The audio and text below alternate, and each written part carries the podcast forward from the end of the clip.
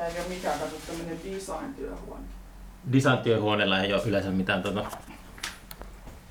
viinilaseja oikein. Ei vai? Mitä, mitä sä sanoit? Että tää ei ole mikään design Ei, tää ei ole design-työhuone. Niin, että täällä on vaan tämmösiä tämmöistä tommosia viinilasia. Ei ole mitään semmoista systemaattista. Systemaattista viinilasi, Semmoista niinku... kunhan joku astia, mistä juo. Niin just semmonen. Mutta mun pari täällä tämmöistä pari hienompaa. Älä nyt mitään ala tuota perhe hopeita sieltä kaivamaan. Sä voit ottaa tämmösen tavallisen.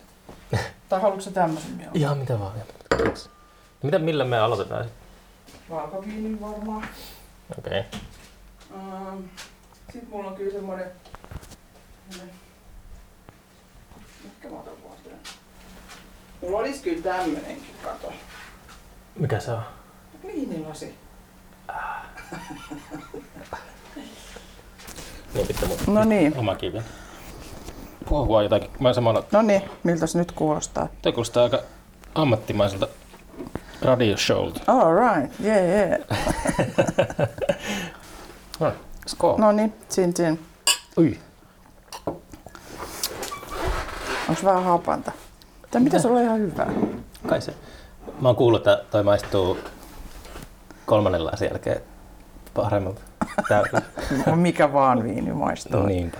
No mitäs sulle kuuluu? Me ollaan nähty pitkä aika. Ö, Onks tää nyt äänitys jo? Joo. Okei. Okay. joo. no kaiken näköistä, mutta eilen valittiin uudestaan Turun taidegrafikoiden puheenjohtajaksi taas. Ja Oho, monesko tota, Tämä on varmaan nyt neljäs. Et mä olin tota, niin, yhtenä vuonna olin hetken niin kuin 2019 niin pois tästä pestistä silleen vähän niin kuin varapuheenjohtajana, kun mulla oli mo- se on oikein näyttelyputki. O, Kuinka pitkän ne hallit, hallit, hallitsija Noin vuoden. No vuoden niin, aina aika lyhyitä. Ne on Okei. aika lyhyitä. Ei semmoista, oh, nyt kun kuri sen maha, ei semmoisia putineja siellä. No siis meillä on ollut yksi pitkäaikainen puheenjohtaja 23 vuotta Mm. ja sitten oli yksi kolme vuotta ja sitten mä oon ollut sitten siinä.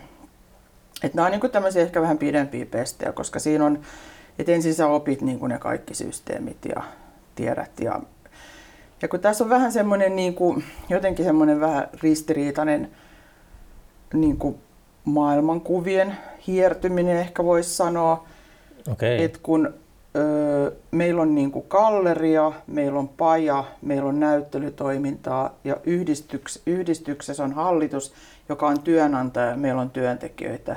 Mm. Ja sitten kun me ollaan kuitenkin vaan niinku taiteilijoita. Mut sit yhtäkkiä- Vaan taiteilijoita. Niin, mutta et siis sille, että meidän pitäisi olla jotenkin osata tämmöistä hallitustyöskentelyä, virallista, virallista kokouskäytäntöä ja, ja tiedätkö, että siinä on niinku tämmöistä öö, vähän niin kuin byrokratia jargonia pitää hallita ja Niin. sitten tietää niin kuin sitä sun tätä. Ja sitten tota niin, sit välillä mä oon niin kuin miettinyt, että no nythän tässä on vähän taiteilijaelämää, kun me uskallettiin sanoa, että me juodaan vähän viiniä. Mutta tota, niin siis kun monesti tuntuu, että, että mullakin on ne päivät menee tai ne kokoukset, niin tuntikausia, isoja juttuja ja kelataan kaiken maailman yhteistyö ja muuta ja kaikki juo jotain teetä ja vettä. Ja sitten tänään meillä oli toi Suomen taidegrafikoiden syyskokous ja Onko se niinku Suomen taidegraafikot, Turun taidegraafikoiden semmoinen niinku ylä, yläosasto? Ei, meillä on siis silleen, että ää, paikallisjärjestöillä on Suomen kuvataidejärjestöjen liiton liitto, joka niin kuin on kaikki, kaikkien niin kuin paikallisjärjestöjen. Et esimerkiksi minä kuulun Suomen taidegraafikot ryhyn, mutta meidän osa, jäsenistössä vain osa kuuluu Suomen taidegraafikot ryhyn, koska se on vielä enemmän semmoinen niin ammatti, Mm. ammattifoorumi ja ammattitaidegraafikoiden etua ajavaa. Ja sitten on Suomen taiteilijaseura, joka on kaikkien näiden katto, Okei. Okay. niin kuin tämmöinen sateenvarjokatto. Mm. Niin, niin sitten kuitenkin näihin menee aika paljon aikaa, se on mielenkiintoista ja haasteellista ja palkitsevaakin, mutta sitten aika paljon menee sitten, esimerkiksi nyt koronavuonna on mennyt ihan hirveästi aikaa kaikkiin säätämisiin. Mitä on niinku tullut semmoista ylimääräistä koronan takia? No esimerkiksi se, että me jouduttiin laittaa Joella galleria kiinni kokonaan, Niin. Mm. mutta silti me jouduttiin koska me ollaan kaupungin sopimuskumppani ja me saadaan kaupungit jonkun verran tukea siihen toimintaan, niin me jouduttiin silti järjestämään toimintaa, vaikka meillä oli kiinni se galleria, niin me ke- kehiteltiin, tai itse asiassa vähän nyt kehun itteen, mutta minä keksin tämän, että tehdään ikkunanäyttelyt sinne heti ja, ja sitten muut keksivät tämmöiset niin kuin some, mm. että kysele graafikoilta ja tehtiin tämmöisiä kampanjoita ja joku äitienpäivä, kukkalähetys äidille ja tämmöisiä, että, että siinä oli aikamoista säätämistä ja sitten se, että, että me sitten taas hallituksena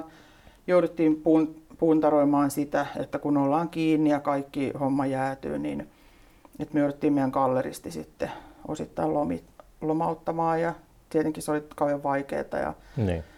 Tässä on ollut vähän kaiken näköistä, että on ehkä pikkasen se oma, oma tämmöinen luovuus, tai miksi sitä nyt voisi sitten sanoa, tuo, tuotan, tuotteliaisuus. tuotteliaisuus on, ja aktiviteetti suuntautunut niin kuin muille tahoille kuin siihen omaan, omaan uuden tuottamiseen. Mutta voiko se olla sille, että se on ollut ehkä jotenkin terapeuttista, että, että niin kuin olet päässyt siihen, olet keskittynyt semmoiseen niin kuin harmaaseen arkipuurtamiseen.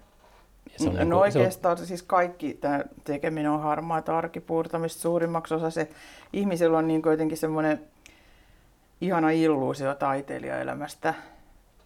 Mulla ainakin, musta tuntuu, että niin se inspiraation osuus on ehkä kolme prosenttia ja sitten viisi on mm. luovaa ja sitten 95 prosenttia on jotain selviytymistrategiaa. Ja... Mutta eikö kuitenkin tule siitä semmoinen ihmisten mielipide, että enemmän tai vähemmän taiteille tekee sitä, mitä ne haluaa? Öö, no siis mäkin teen paljon tilaustöitä ja kaiken opetustöitä ja muuta, jolla mä rahoitan sitä itse sitä. Et sä, niin kuin... Et mä teen toista työtä rahoittaakseni sitä, mitä mä, niin kuin, ja silloin, silloinhan mä saan tehdä mitä mä haluan. Niin. niin. Mutta se ei ole niin kuin harrastus kuitenkaan. Mm. Että on vähän tämmöinen monimutkainen strasseli. Onko, onko sun mielestä vielä nykyäänkin semmoinen vallalla semmoinen suhtautuminen kyräilytaiteilijoihin? Tarkoitatko se niin ulkopuolelta? Niin. Öö, varmaan.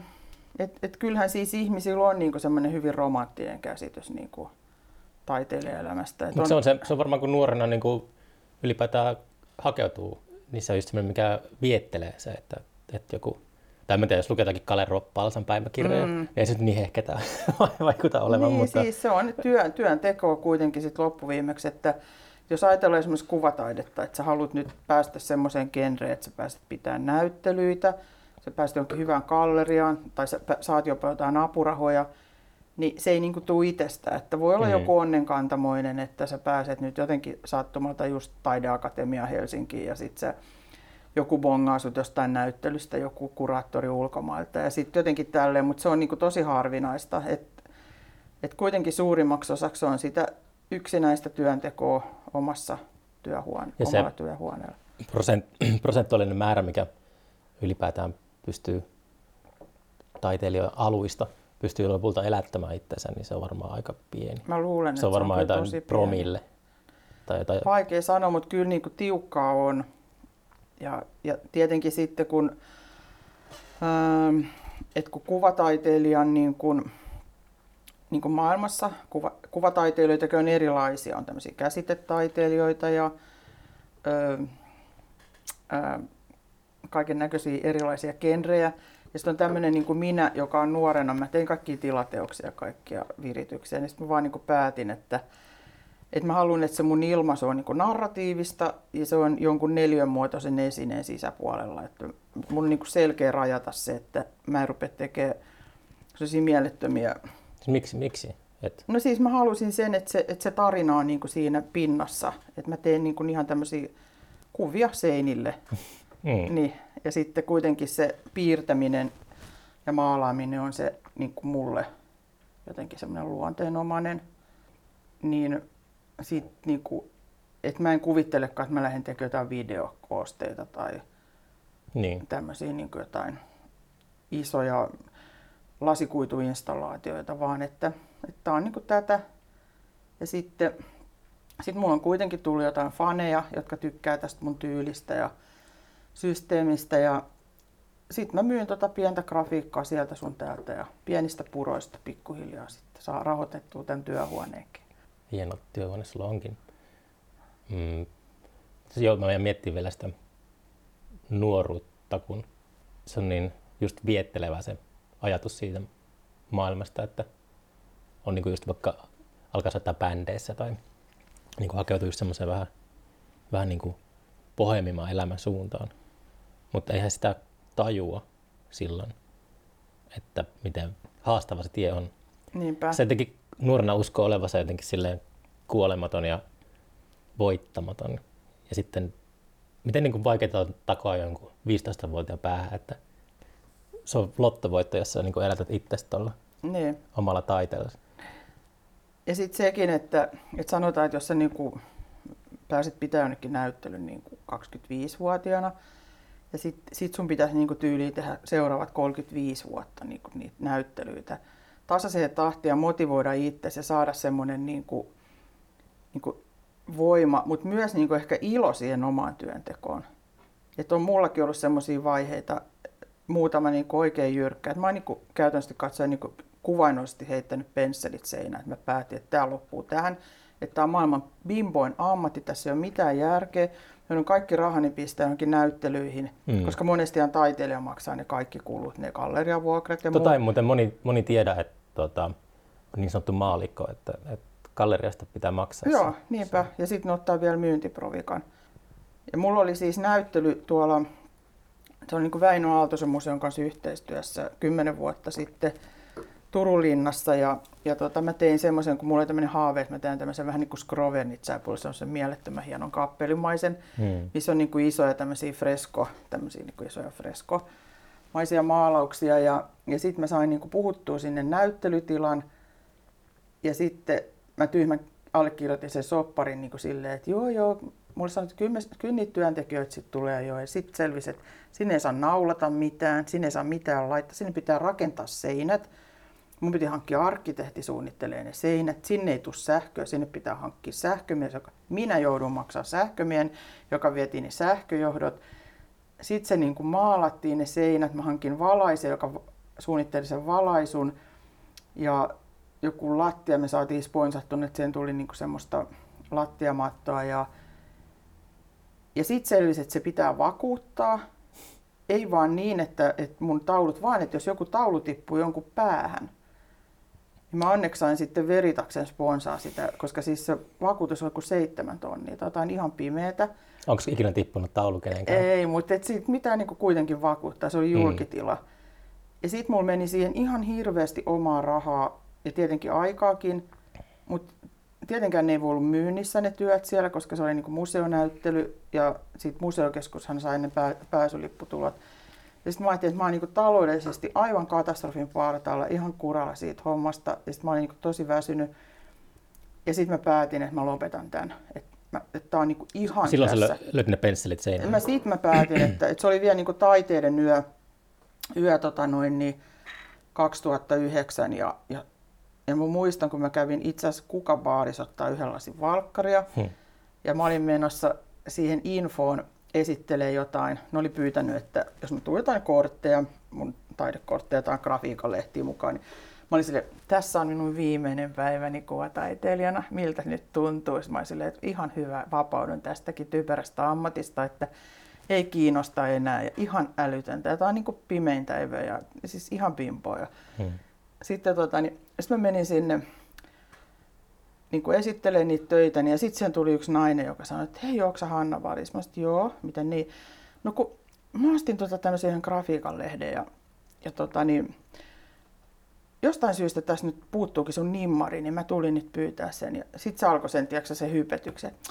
Ihana, että sä teet meille näitä töitä, että ne on niin ihania ja mä saan niin paljon voimaa näistä. Joka aamu kun mä herään, niin mä katon näitä ja, ja, siis, ja sitten se alkoi kertoa kaikki, miten hänen ystävättärinsä on eronnut ja, ja miten niin kuin, mun työt on auttanut siinä eroprosessissa. Sitten sitä tuli kato ja sitten mä vaan sanoin, että kuka sut lähetti tähän. Katoin ylöspäin niin kuin, kuin nyrkkiä, että hemmetti. Mun hyvä suunnitelma alkaa luhistua. Ai sä sait, okei, okay, kiinnostavaa. Mä oon tota, äh, podcastin yhteydessä, niin mä oon huomannut hauska semmoisen version ehkä huijarisyndroomasta, että aina silloin tällä kun kuuntelijat lahjoittaa mulle rahaa, mä niin kuin hypin niin kuin pompin kahdella jalalla, että jes, mahtavaa. Ja sitten kun joku kuuntelija lähettää semmoisen kehumailin, mulla tuli semmoinen olo, että mä en pääse sängystä ylös, niin ihan kauheata. Miksi, miksi, miksi, miksi, mä niin kuin, miksi toi kirjoittaa tämmöisen kehun?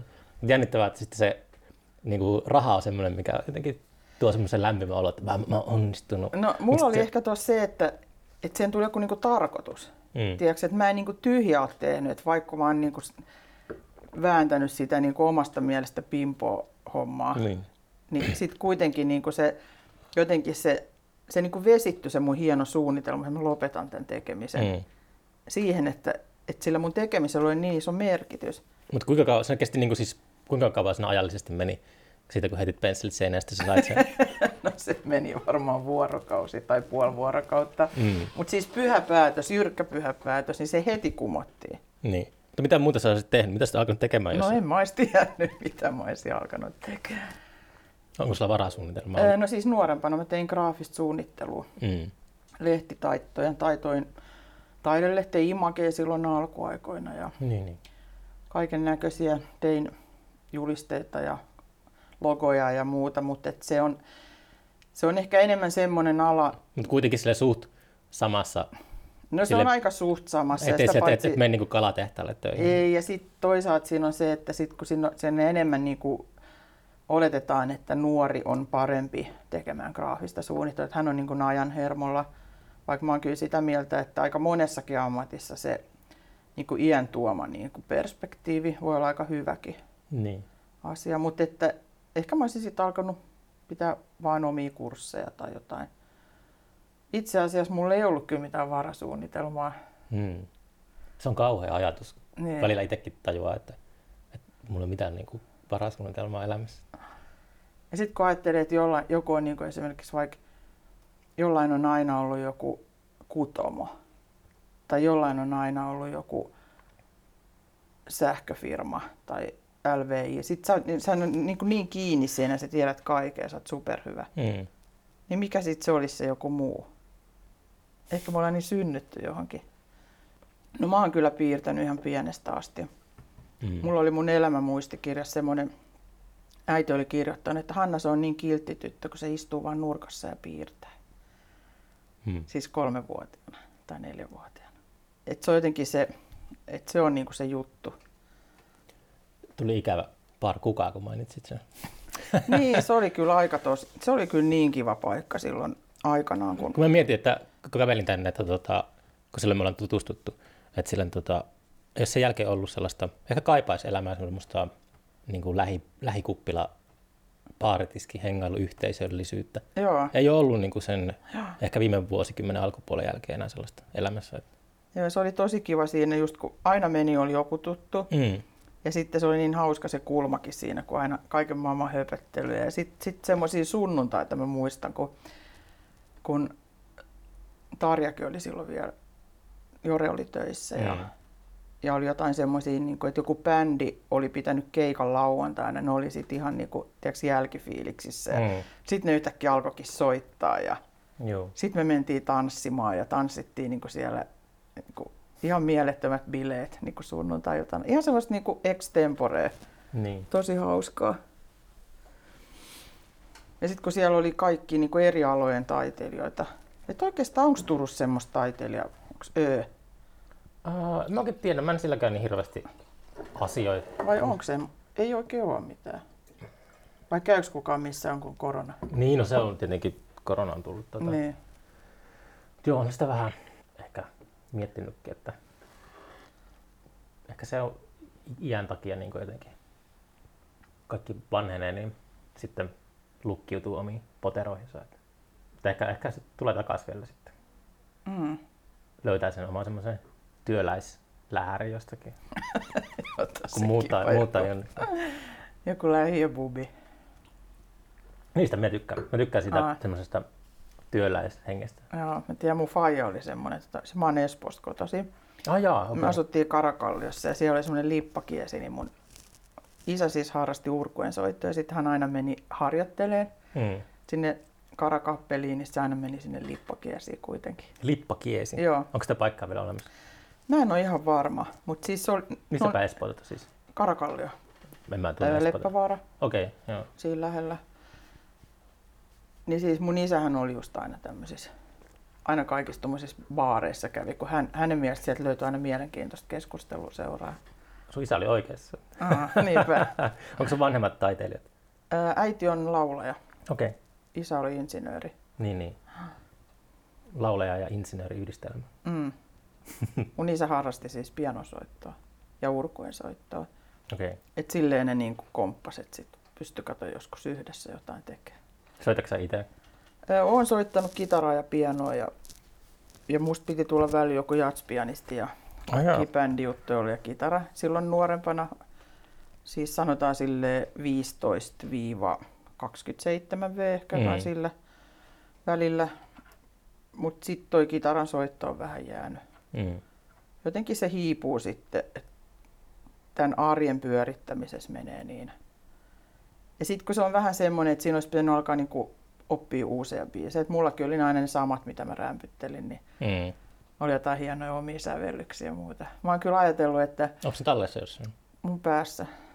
Sun pitää kirjoittaa ne tai hyrällä puhelimen tallentimen. Niin, tai Tai sitten, tähän podcastiin. niin, tai sitten tota, niin, sitä mä oon kyllä ajatellut, että voisin jonnekin niin siis videoida ihan Mm. vaan. Et ei ne niin sille ihan huonoja, koska mä oon joskus soittanut mun pojalle ja hän sanoi, että no äiti ihan ok. Niin musta se oli aika hyvin jo. Miten sulla kaikki sun nuoruuden tommoset niin kuin teokset, mitä sä oot piirtänyt tai maalannut, niin ää, suhtaudutuko sä niihin semmoisella kauhulla vai onko se semmoinen, pystytkö sä näkemään, että toi on se, mitä on saanut tuohon aikaan aikaa? No siis semmosia niin kuin, äh, mä oon esimerkiksi opiskeluaikana tehnyt mun mielestä tosi hyviä jotain, niin kuin näitä grafiikan juttuja, niitä mun ihan ensimmäisiä, että jotenkin niin kuin tosi hyviä. Sitten on semmoisia kausia, jossain tässä uran keskivaiheessa mä voisin heittää kaikki roskikseen. Ah, jaa. Et niin kuin ne jotenkin sille on vähän niin kuin riippuu elämäntilanteesta. Mikä siinä uran keskivaiheessa sitten oli? Siinä on siis jotain avioeroja, mm. elämänkriisiä, Niin ne näkyy heti niissä. onnittomuuksia, jotain siis, sit, sitä voi mennä ihan lukkoon niin kuin siinä ilmaisussa. Et mä en ole mikään semmoinen, niin kuin, että mä haluan valuttaa kaiken paskan niin kuin tauluihin, vaan mä haluan niin kuin mieluummin tehdä jotain muuta. Ja sitten jos on oma elämä ihan kuralla, niin sitten jotenkin, Meneekö se niin kuin väkisin sinne tauluihin sitten? öö, no sit mä en haluaisi laittaa sitä sinne tauluihin. Sitten mä haluaisin tehdä jotain niin kuin kaunista ja esteettistä ja ihanaa. Mä haluan niin kuin mieluummin semmoista niin kuin, öö, Olen mä nyt tehnyt rajuakin juttuja joskus, mutta että, että mä en koe sitä niin kuin tarpeelliseksi jotenkin. Niin, mutta että on ihan semmoista voi sanoa, että joku mikä se on semmoinen niin kuin tyhjän taulun kammo tai joku. Että mm. Joskus on sellainen, että mitä, mitä mä niin kuin teen. Mutta sitten mulla on semmoinen nykyään niin, mulla on semmoinen iso laatikko, mikä on täynnä luonnoksia, mitä mä oon joskus, että tämän voisi joskus tehdä tämän. Kun joskus tulee semmoinen ihan blackout, että mulla ei ole mitään ideoita. Ja sitten mä otan sen laatikon, mä, ai niin, täällähän on ihan hirveästi kaikkea. Sitten mä alan niin katsoa niitä. Mä, muuten tota, niin Woody Allenista oli joku dokkari ja sillä on vähän sama systeemi. Että sillä on sellaisia lippuja ja lappuja. Joo, se pyörittelee, että mulla on vähän samalla tavalla, että mä, niin kuin, mä oon hirveä kasa niitä. Ihan siis semmoisia niin muutamalla viivalla vedetty. Ja se ihmiset ei yleensä ymmärrä niistä mitä, jos mä näytän. Niin tajutteko te, että tämä on niin tämän kuvan taustalla? Ja mä niin yhdistelen niitä tarinoita ja Se onko sulla niin kuin sanoja siellä vai? sanoja, joo, Niin, niin, niin. tekstejä ja paljon ja semmoista niin kuin, että mulla on niin kuin se idea ylhäällä, mutta sitten niin kuin mä voin yhdistelläkin niitä toisiinsa ja sitten sit joskus on vaikea jäljittää, kun mut kysyy, että mistä sä oot saanut tämän idean, ja mä oon niin kuin, mä itekään niin kuin enää muista, kun siinä on niin kuin monta tämmöistä, tiedätkö, skissiä niin kuin takana Mm. ja jotenkin mistä se sitten tulee. Tuntuuko ne edes omilta? Mikä tuntuu omilta. Jos mä kysyn, että mistä mä saan nämä ideat, niin mistä mä tiedän, mistä ne tulee. Niin. mikä on niin kuin omaa. Että jos mä niin kuin luen, katon koko ajan jotain leffoja, kaikki, mikä, on niin kuin, mikä se on oikeasti se. Sä saat jonkun inspiraatio, sä näet jonkun, niin onko se sitten omaa? Niin toi on, kun mä oon nyt menossa tässä talvella tuonne Kuusamoon äänittää musiikkia. Tosi viimeksi on ollut varmaan melkein 15 vuotta aikaa, kun on tehnyt jotain tuollaista. Niin sit, silloin just niin kuin vuosien aikana kertynyt jotakin biisejä, niin sitten on tosi hankala suhtautua, niin kuin ei yhtään muista, että miss, milloin on tehnyt ne. Ja sitten tulee sellainen olo, että niin kuin joku muu olisi tehnyt. Mm. Että ei niitä tunne millään tavalla omaksi, mutta sitten on niin kuin kuitenkin omalla käsialalla kirjoitettu ne lyriikat ja kaikki tuollaista. Ja sitten outoa semmoista painiskelua. Tai sitten niin, että mulla on joku semmoinen oma, äh, joku teema, että mä haluan niinku, esimerkiksi tähän näyttelyyn teeman X, ja sitten mä lähden niinku rakentamaan niitä kuvia sen niinku teeman alla. Ja sitten kun mulla on se näyttely, niin ihmiset tulee että nämä ei ole yhtään sun näköisen. Mä että mikä on mun näköinen. Että miten, miten mä oon voinut itse niinku laittaa itteni semmoiseen niinku määrittelyhäkkiin, että et tiiäks, mä oon niinku oman tyylini vanki, kun mä en edes tiedä, onko se siis mun tyyli. Mä voin tehdä ihan mitä tyyliä vaan. Mm. Mutta se, että, että mä oon niinku tehnyt semmoista aika ehkä naivia esittävää narratiivista aikuissatua, ja sitten jos mä teen jotain muuta, niin sit ihmiset on pettyneet, että niinku jotenkin kokee, että se on enemmän sitä mun, mutta mä voin väliä tehdä jotain muutakin. Mutta sitten kuitenkin niinku, ehkä se on sitten se mun joku vaikeeta. Joo, se on kyllä kaikki, kaikki niin kuin, tota, miettiä, että miten kaikki muistot ja ylipäätään muistot ja menneisyys, niin kuinka paljon, kuinka iso osa siitä on niin feikkiä. Sillä, no, eikö sitä sanota, että... Elämä unta. Niin, niin, tai siis se, että sitähän sanotaan, että sulla on joku muisto, ja sitten, jos se, mä oon joskus, että mä oon kirjoittanut ylös jotain juttuja, mm. sitten mä muistan ihan varmasti jonkun jutun, ja sitten mä luen sen tiiäks, kymmenen vuoden kuluttua, että hetkonen, että mä muistan sen nyt ihan eri, en nyt ihan eri tavalla, mutta jotenkin silleen ne nyanssit. Tai sitten juttelee mun veljen, veljen tai siskon kanssa, niin niillä on niin eri muistot samasta asiasta, jotenkin eri kannalta. Tietenkin, koska ne on eri ihmisiä, ne on ehkä kiinnittänyt huomioon jokin eri juttuihin. Mä lueskelin vanhoja päiväkirjoja, että selasin niitä läpi ja sitten siellä oli semmoinen merkintä kuin päivä Parmassa. Mä en ole mulla mitään muistikuvaa, että mä olisin ollut Parmassa. Mä, oon käynyt, muistan, tot, mä muistan totta kai, että mä oon niinku ollut Italiassa ja viettänyt sillä aikaa, mutta sillä, että mä, niin jos joku kysy... kuvittelit, jos nyt mä olisin niin kuin Parmas mukamassa. Joku, jos joku olisi kysynyt ennen sitä, että onko se koskaan käynyt Parmassa, niin mä sanoin, että en, en ole käynyt Parmassa. Olisi kiva joskus käydä. Sitten mä niin löydän semmoisen, että mä oon viettänyt siellä, mä oon saapunut aamulla aikaisin rautatieasemalla, mä oon viettänyt niin kuin jonkun 12-13 tuntia siellä kaupungilla ja käynyt katsomaan kaiken paikkaa. Olisi mitään muistikuvaa sitä. No aika hurja. niin. Aa. Joo, Italia on ihana. Onko se ollut sillä paljon? On ollut, joo. Kuvataiteille tykkää? Niin, siis siinä on jotain estetiikkaa siinä kaikessa pukeutumisessa, arkkitehtuurissa. No se maisema, se on niinku... Niin. Mä olin silloin nuorempana niin Interraililla neljä kertaa, silleen mä aloitin 16-vuotiaana. Hmm. Ja sitten mä jotenkin aina vältin sitä Italia etelää, kun mulla oli kuumassa silleen läkähdyttävä olo, että ei mulla enää, mutta silloin nuorempana. Sitten mä olin joku ehkä 26-27, kun mä olin eka kerran Italiassa. Mä muistan, kun silloinkin mä menin niin kuin Interrailillä, mutta se oli semmoinen aikuisinterraili, että niin. et, tota, niin mentiin, lennettiin jonnekin ö, Amsterdamia sieltä sitten junalla. Ja sitten niin se ekan kerran Italian asemalla, kun mä kuulin, kun ne puhuu, että Jeesus, miten ihanalle tämä kieli kuulostaa. Että mun on pakko oppia edes ymmärtää, tiiäks, että mitä ne täällä asemalla kuuluttaa. Et mä sitten kävin jonkun kesäyliopistoon ja muuta. Et mä niin kuin osaan ravintolasta tilata ja jotain selittää siellä. Ja menu, menu Italia. Osaan semmoista niin kuin pientä, pientä kielenkäyttöä, mutta et jotenkin siis mä niin kuin lumouduin ihan täydellisesti. Ja sit, sit niin kuin, mistä mä oon niin tosi yllättynyt, niin mä oon vuokrannut auton Firenzestä ja lähtenyt kiertämään Toskanaa. Ja mm. sitten niitä maisemia, siis mielettömiä, upeita, kukkulamaisia laaksoja, metsää, metsää, laaksoja, kukkuloita, metsää, siis metsää. Mä oon niin kuin, että miten täällä voi olla metsää, kun Suomessa mukaan kaikki metsät. Ja sitten Suomessa on sellaista lättänää, sitä samaa lättänää. Lakeutta. Lakeutta. Niin sitten siellä on mielettömiä maisemia, niin kuin sellainen, ah, kun seuraava mutka tulee, niin kuin, Mutta onhan lakeudessakin oma, oma niin kuin viehätys totta kai. No en mä tiedä, tiedätkö, kun mulla oli silloin 2019 näyttely Oulussa, Jyväskylässä ja missä kaikkialla mulla vielä oli. Öö, ja muitakin käyntejä, siis kun mä autolla ajoin itse mm. niin kuin edestakaisin, sitä samaa, samaa metsää joka tien ympärillä. Ihan samaa. Joku italialainen on siellä ihan haltioissaan siitä. Niin, ehkä tämä on niin eksoottista sit niille. Mutta kyllä se jotenkin sit, mä en tiedä, mä en tiedä mikä siinä kulttuurissa on se, tiedätkö, kaikki se ruoka ja Se melodramaattisuus. ehkä, joo. Ainoa vaan, että ne on siis, italialaiset on niinku, öö, mä en ole Espanjassa ollut oikeastaan kuin kerran ihan pikaisesti, mutta mä luulen, että siellä, mä ehkä kaipaisin enemmän vielä sitä semmoista flamenco-meininkiä. Siis italialaiset on semmoisia, että ne syö ja sitten menee nukkumaan niin kuin kymmeneltä. Niin, ne syö semmoista raskasta ruokaa. Niin, ja sitten ne niinku s- koko ajan päivän miettii, mitä ne syö illalla, ja sitten ne Mm. syö ja sitten ne menee nukkumaan tyyliin. Mutta olisi jotenkin sitä semmoista, niinku, ehkä se melodraama tulee siinä päivittäisessä keskustelussa ja sitten siinä niinku, mm, niissä sormemerkeissä. Ja... Mä olin siellä La Specian vuorilla ja mä hyvästelin sen. Se oli semmoinen matkailumaja ja sen pitäjä.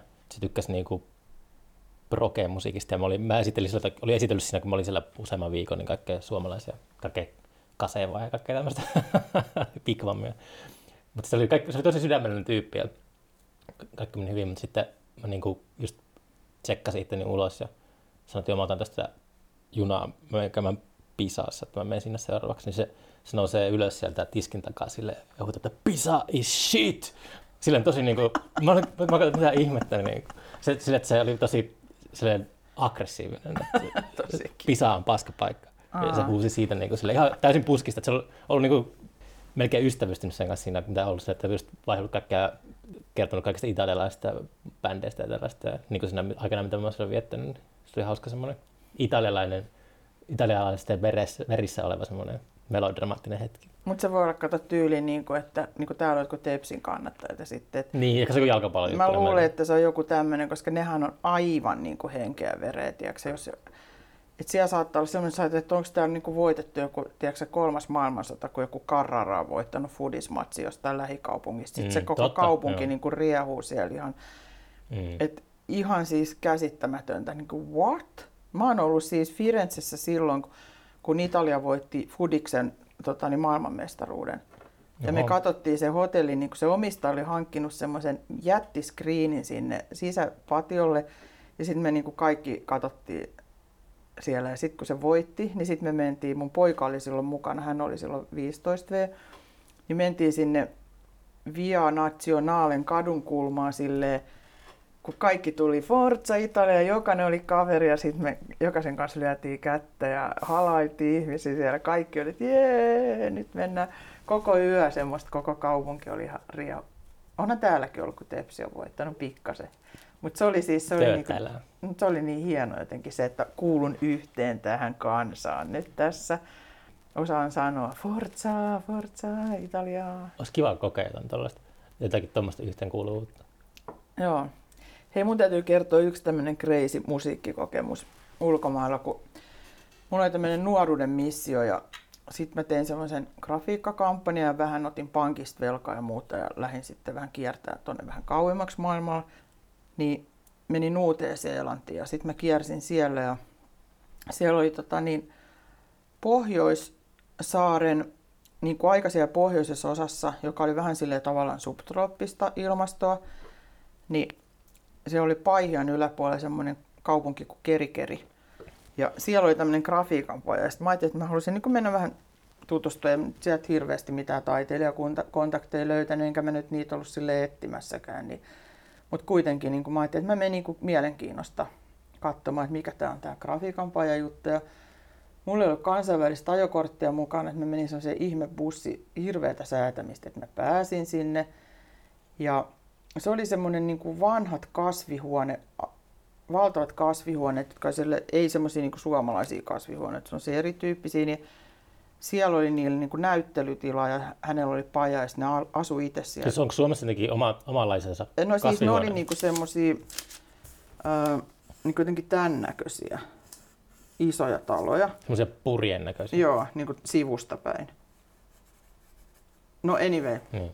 niin, tota noin, niin, niin siellä oli sitten semmoisia, ne oli tehnyt niinku tämmöisiä ö, pieniä taloja sinne, missä asuttiin, semmoisia, miksi se nyt voi sanoa, lounge tai joku tämmöinen Bungalow. bungalow, joo, semmoinen, että siellä on niinku isot ikkunat ja sitten ovi avautuu luontoon. Ja, ja sitten siellä sai yöpyä ja sitten mä menin sinne ja sitten mä niinku laitoin viestiä, että hei mä oon kuvataiteilija Suomesta ja, tai taidegraafikko, että olisi kiva vaihtaa vähän jotain kuulumisia. Sitten se laittoi se maak, että joo, tervetuloa niin kuin nähdä illalla ja tuu vaikka meille illalliselle. Ja No sitten mä menin sinne niille, ne asu niin tämän, missä oli se galleriatila täällä yläkerras, missä niin avautui sitten tää, kaikki tämmöiset hienoa sinne niin maisemat sinne sademetsiin ja, ja sitten siellä niin maailman aivan toiseen puoleen, siis ihan niin middle of the nowhere tyyliin, niin aletaan puhua musiikista. Ja sitten tota noin, niin sitten se sanoo se mies, että joo mä tykkään suomalaisesta klassisesta musiikista, että että esimerkiksi tuo Rautavaara on aika kiva. Sitten mä olin niin what? Sitten mä sanoin, että no mä oon ollut yhdessä Rautavaaran konsertissa Turussa, että siellä tota niin, ää, soitettiin se ää, Rautavaaran toinen pianokonsertto. Ja sehän on niin kuin musta aika makea. En, harvoin mä kuuntelen mitään hirveän modernia mm. Klassista, mutta se, se teki niin kuin vaikutus. Joo, mulla on siitä äänite. Sitten se laittoi sen niin kuin soimaan siellä. Ja sitten mä jotenkin, tää on aivan pimpoa. Että mä oon niinku täällä Uudessa-Seelannissa tämmöisessä viidakossa, keskellä ei mitään. Ja sitten mä kuuntelen jotain Rautavaaran toista pianokonserttoa. niinku. Tää on ihan absurdia. Niin. Että ajattele, miten joku musiikki tulee niinku toiselle puolelle maapalloa. Mulle Ra- Semmoinen, mitä sä et ehkä Suomessakaan kuule niinku missään. Niin, niinpä. En tiedä yhtään, että miten suosittu Rautavaara on tuolla rajojemme ulkopuolella on tämmöisiä niin kuin kokemuksia sieltä sun täältä. Tulee sellainen helposti, vaikka nyt on kaikkea tämmöisiä rokote, positiivisia rokoteuutisia ollutkin, niin silti aika semmoinen melankolinen olo kaikesta. Pääsenkö mä ikinä näkemään maailmaa? Mm. Matkustaminen ei ole ollut hirveän kosher viime vuosina, mutta, mutta kyllä se niin on tosi tärkeää. Mä tiedän, että sitä on vähän ärsyttävää ehkä kuunnella, kun ihmiset jauhaa siitä silleen siististä paikasta maailmalla, mutta, mutta kyllä mä silti... Mutta tämä oli tämmöinen mun ei, niin once in a lifetime. Juu, juu, mutta kyllä mä niinku ite, itekin niinku, mä pidän tärkeänä sitä, että ehti, ehti, ehti niinku matkustaa ennen kuin meni rajat säppiin. Yksi, mistä mä vielä haaveilen, niin, niin tota, kuitenkin kun ajatellaan, että Eurooppahan on myös niin tosi mielenkiintoinen, mm. ja jotenkin sitä on niin aina ajatellut, että menee jonnekin tosi kauas. Mm. No yleensä mä päädyin Italiaan, mutta siis se, että voit niin kuin muuallakin ihan siis. Täällä on paljon kivoja esteettisiä paikkoja ja kaupunkeja ja historiaa. Niin... Onko se ikinä käynyt Kittilässä? On. Ootko? Mä seukkasin sen lappilaisen. Ah jaa, okei. Okay. Niin, niin. Hän oli Könkhän kylästä kotoisin. Mm. Silloin ennen vanhaa, ennen kuin sinne rakennettiin ne. Siis se oli ihan tunturi se levi. Ei mm. siellä ollut mitään hiihtokeskuksia. Joo, se tuli aika mun mielestä tämä on se sille ollut sille Siellä oli aika... Levin, niin kuin oli siellä jo, joku rata, Ju... mutta ei, ei niin kuin semmoista massiivista. Mun mielestä Levi tuli niin kuin, se breikkasi myöhemmin mitä Ruka ja Pyhä, että se tuli, Joo, tuli vähän myöhemmin jossakin nousukaudessa. Mutta se mitä, mikä mä, mun haave on, niin semmoinen aikuisten interreili, että olisi monta kuukautta niin kuin junalla. Mm. Siis mä rakastin nuorempana ja varmaan rakastasin vieläkin, mutta mä en tykkää niistä luotijunista, mutta siis junalla Tiedätkö, että saa sellaisen puolihorroksessa kattele tulos ikkunasta ja maisemat vaihtuu. sitten sä niin näet sen va- maisemien vaihtumisen ja sitten sä oot ihan eri maassa. Ja sitten kun se on niin hirmu jännä sille, että, että vaikka sä olisit lukenut jostain paikasta ja tiedät, että sitten kun sä meet sinne, niin sitten jotenkin ne energiat ja se olemus siinä paikassa, niin se, niin se tuntuu ihan ihmeelliselle, että, mm. että tämä paikka tuntuukin tämmöiselle. Kun se, se, se just on se juttu, että ei sitä pysty koskaan kertomaan vaikka omalle lapselle valokuvilla tai sanoilla tai Google-kartalla tai elokuvilla, että minkälainen vipa niin kuin vaikka Manhattanilla on. Ne. Se on sille, että sitä ei voi ikinä niin kuin mitenkään ei. muuten kuin kokea itse. Ja sen takia se, se on vähän jotenkin... Ja se, sekin oli just mm. tämä reissu, mistä mä kerroin, niin, niin mä ostin Kilroista ne lennot. Ja ne oli siis ihan älyttömän halvat, kun noita tämmöisiä halpis opiskelijalentoja. Mutta mä vaan menin sinne ja Sitten kaikki olivat, no voiko niin kuin aikuiset? Mä, en mä tiedä, mä menin vaan sinne. Ja sitten se kirroin Heebo sanoi, että, että tajuuksä, että sä pysähtyt Sinnissä, että vaihdat lentokonetta, että miksi et sä niin jää sinne neljäksi päiväksi, koska kun tämä sun lippu on tämmöinen, että sä pystyt niin kuin olemaan. Niin kuin, että hei, mua Australia kiinnosta, ei pätkän vertaa. Miksei? No mutta kun siis mulla on jotenkin sellainen olo, että se on ihan junttila. Mm. No sitten, ähm, sitten se sanoi, että se on vähän niin kuin New York. Mä sanoin, että kun mä en ole ikinä käynyt New Yorkissa, mä en pysty ajattelemaan, tota, että se on mm. niin kuin vähän niin kuin... Niin että no meet nyt vaan. Ja sitten se niin kuin pakotti mut siihen. Ja sitten mä että no okei, okay, hyvä, mä oon neljä päivää sitten, all right. Siis mä lumouduin siitä kaupungista ihan täysin. Siis mä olin ihan, vau.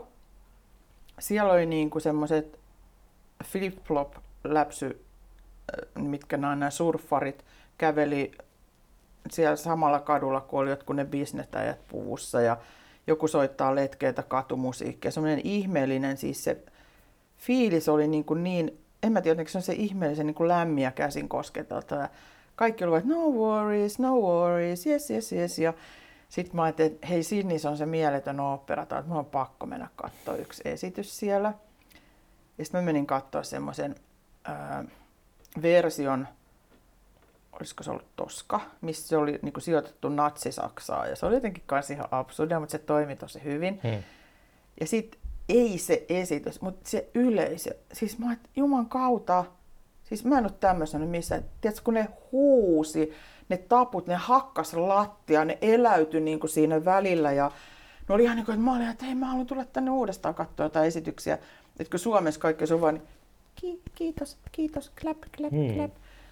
Eikö, onko Rocky Horror Picture Show Australiasta alun perin? Eikö siihen kuulu... Voi ollakin. Onko mä väärässä? Tuleeko se siihen kuuluu siihen esitykseen, että yleisö on niin kuin sille, että ne heittää jotain vessapaperirulleja. Joo, mutta kun siis, nuori, siis koko sen esityksen ajan niin kuin sille ja saati sitten siinä lopussa, niin mä että yes, this is my country. Hmm. Oikeesti. Ja sitten mä lensin sieltä Christchurchiin. Mulla ei ollut niinku mitään, sitä oli ihan bimbo-idea, että mä olin nuorena lukenut semmoisen Keri Hulmeen kirjan Marjora Maan voima ja päättänyt, että mä haluan mennä Uuteen-Seelantiin. Ja sitten mä menen niin sinne, että mä olin sitten kaikkea muuta niin kuin suunnitellut ja säätänyt sille alkumatkalle. Sitten mä olin ihan, että mä menen vaan ihan missiolle, että jotain maurikulttuuria tai tämmöistä. Että kyllä se on hienoa, ja sitten menen Christchurchiin. Ja sitten mä menen sinne ja siellä ei niin kuin mitään. Se on ihan niin kuin, kaikki on ihan niin kuin jotenkin, täällä ei ole mitään. Siellä oli semmoisia niin kuin laatikossa olevia kauppoja, ja sen kaupungin yllä leiju suru. Siis semmoinen, että mua niin itketti, kun mä olin siellä. Millä tavalla se leiju siellä? Ihan ihmeessä. Sitten mä tutustuin, tota, tai siis mun yhden italialaisen ö, tutun kautta sain tämmöisen leidin yhteystiedot, joka on tämmöinen pianisti. Ja sitten me tavattiin ja sitten hän kertoi, että siellä oli ollut niin kuin järkyttävät maanjäristykset, 990 maanjäristystä muutama vuosi aikaisemmin. Se melkein koko kaupunki oli tuhoutunut oh, sille, että kaikki oli olettanut, että se menee Wellingtoniin se maanjäristys. Kukaan ei olettanut, että se tulee Christchurchiin. Wellington on siellä pohjoissa, se on niin pääkaupunki. Niin. Niin, niin, tota, niin että sieltä oli tuhoutunut niin kuin isoja asuinalueita, ihan uusia silleen, että ne talot oli siirtynyt niin kuin 15 senttiä paikaltaan. Mutta kun ne jouduttiin kaikki purkamaan, niin ihmisten talous meni ihan kuralle. Sitten ne ensimmäiset, kun ehti vakuutusyhtiöistä saamaan, niin ne niin kuin lypsi ne vakuutusyhtiöt tyhjäksi ja loput siellä on niin kuin vuosia odottanut, että saadaan korvauksia. Ja... Sitten mä niin kuin tajusin, että, että, tiedätkö, että se leiju niin kuin siellä koko siinä ilmapiirissä. Mm. Että mä niin kuin vaistosin sen jotenkin. Ja sitten mä olin, tämän takia mä lensin maapallon toiselle puolelle, että niin kuin tätä kokemaan. Että weird. Wow. Ja siitä nyt on joitain vuosia aikaa, että tota, mä en tiedä miten, miten ne on toipunut siitä. Onko se ikinä ollut semmoinen Pariisi-jenta? Pariisi? Jenta. Mikä on Pariisi-jenta? Tai semmoinen, onko se niinku ollut semmoinen tota, pärähtänyt Pariisiin ja sitten oli kaikille, kaikille tuputtanut Pariisia. Se on no parla français. se on se ongelma, kun mä en ymmärrä sitä kieltä ollenkaan. Mm. Ja siellähän pitää niinku osata oikeasti puhua ranskaa. Siis mä oon ollut Pariisissa varmaan kaksi kertaa elämässäni. Eli sä et ole ollut sellainen Pariisi... Mikä no se? en, en silleen. Frankofiili. Että, että tota noin, niin sen, silloin nuorena olin niin, että mun oltiin jossain taidemuseon kahvilassa ja sitten kysyin, että no mä haluaisin nyt yhden oluen mua jonottaa, niin miten mä kysyn se? No olisi se nyt vaikka esimerkiksi, että ön beer. No jos mä menen sinne, jonotan sinne kassalle, sanon ön beer, niin sit se on niin, että en ymmärrä. No sit mä menen mun, takaisin mun kaverin luo. Että ei se, no hitto, se taisi olla se artikkeli vääli. Että meppä kokeilla vaikka an beer. No sit mä menin sinne an beer. Sanoin, aa, an beer. Niin sit mä, että. Fuck Niinku, you. Joo, just niin kuin, että ei helvetti. Ja sitten on just silleen, että ne ei, ne ei suostu niin ymmärtämään. Mm. Mutta jos sä meet Italiaan ja se sanoo, että mitä vaan sanaa italiaksi, niin ne on oh, tu parli italiano. Sitten Mm. ne on niin ihan innoissaan. Ja, Mutta niin moni kuvataiteilija on jotenkin aina pärähtänyt siihen Pariisiin, että se on se, on se maapallon keskuspaikka. mutta mä luulen, että silloin pitäisi osata puhua ranskaa. Mm. Että siitä paikasta saisi oikeasti irti. Niin kuin.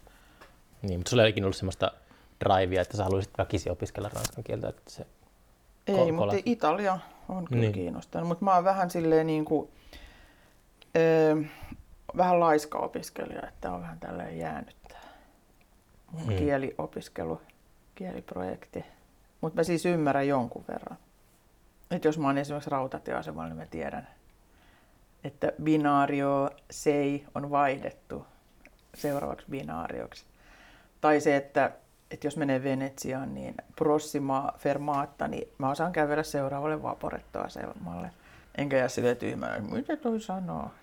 Mutta nyt ei ollut kyllä vähän aikaa kauheasti ollut varaa matkustella ja nyt sitten jo tuli tämä korona, niin... mutta sitten aina voi haaveilla. Niistä mä pelkäänkin, että tämä nyt tulee olemaan tällaista, että tässä nyt vaan uiskentelee vanhoissa muistoissa. Ja Mutta jotenkin, toisaalta hei, ajattele, että silloin kun mä oon ollut nuori, niin porukat meni interreilille. Ja se oli niinku ihan normaali, ei kukaan lentänyt Käykö taivaalle. nykyään nuoret vielä interraililla? Mä, mä, Ei, mutta siis se, että mikä niinku tavallaan oli se normaali, siis silloin muutama vuosi sitten, kun mä olin siellä Uudessa-Seelannissa, Niin. niin mähän kiersin bussilla, siis tämmöisen niinku stray bus, näitä backpackersien kanssa Mm. Eteläsaaren, Pohjoissaaren, siis ne kaikki about 20-25 V ja minä tyyliin. Mm. No oli siellä muutama muukin vanhempi, mutta että et sitten niin kun näki sen porukan ja sen genren, niin ne kaikki tuli Euroopasta, muutama Mm. Jenkeistä. Niin tämä on niinku niiden nykyajan interrail, että ne on niinku lentänyt johonkin, tiedätkö, niinku matkustaa jonnekin ö, Vietnamiin tai, tai tota, niin Burmaan tai jonnekin. Mm. Mm. Onko sitä Burmaa enää? Ja sit- sitten, sitten tota noin, niin, ja Uuteen-Seelantiin, koska ne lennot on ollut niin halpoja Niin. oikeasti.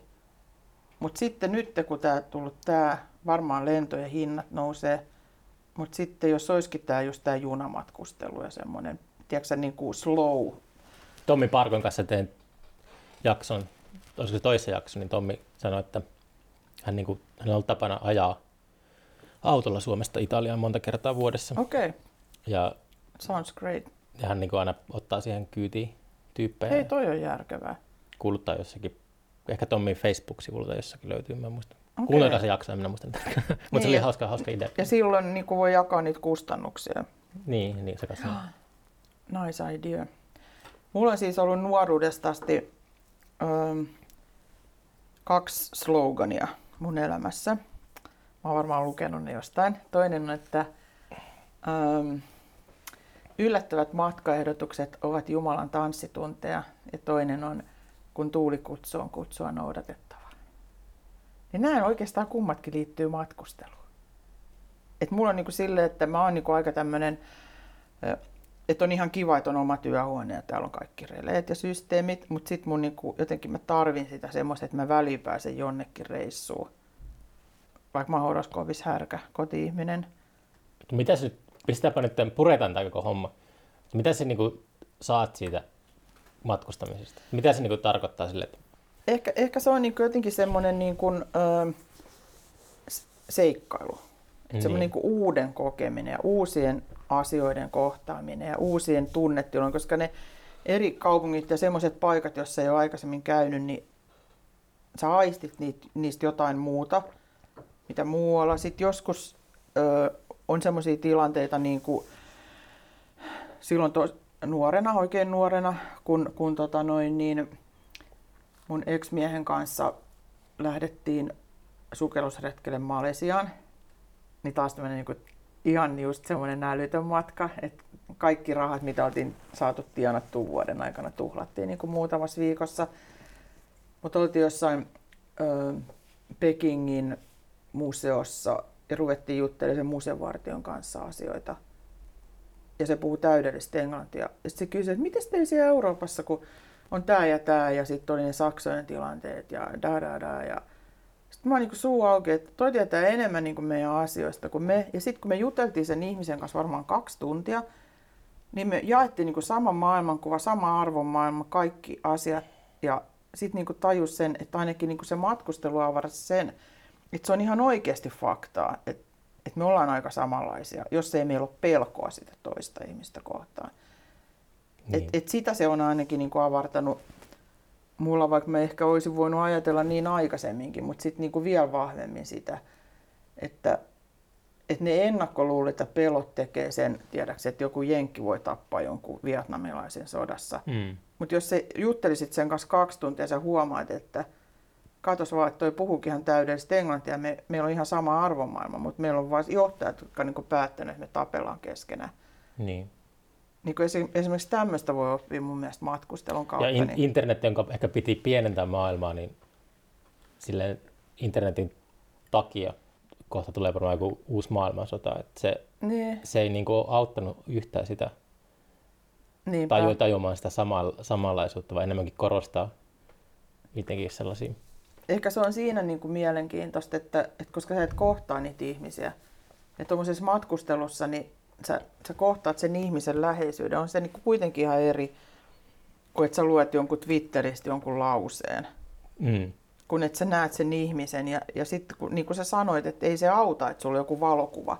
Niin. Joku kertoo, vaan siis se, tiedätkö, ne äänet, ne tuoksut, se tunnelma, se mulla, energia, kaikki se niin kuin kokonaisuus. Mulla esimerkiksi tässä podcastissa, että mä en, mä en pysty, sille autistina pysty tekemään niin kuin vaikka Skypen välityksellä jaksoja, koska mä tarvitsen kolmiulotteisuuden. Mm-hmm. Että mä en mitä olla niin kuin vieraan kanssa samassa tilassa. Että se, Totta kai, mutta sehän on niin kuin moni, moni, moni, mutta moni podcasti on siirtynyt koronan aikana siihen Skype-maailmaan ja siihen niin kuin okay. tekee niin kuin tolleen, mutta mä en, ole, mä en pysty tekemään sitä sillä, että se on, mulla on vaikea puhua puhelimessakin.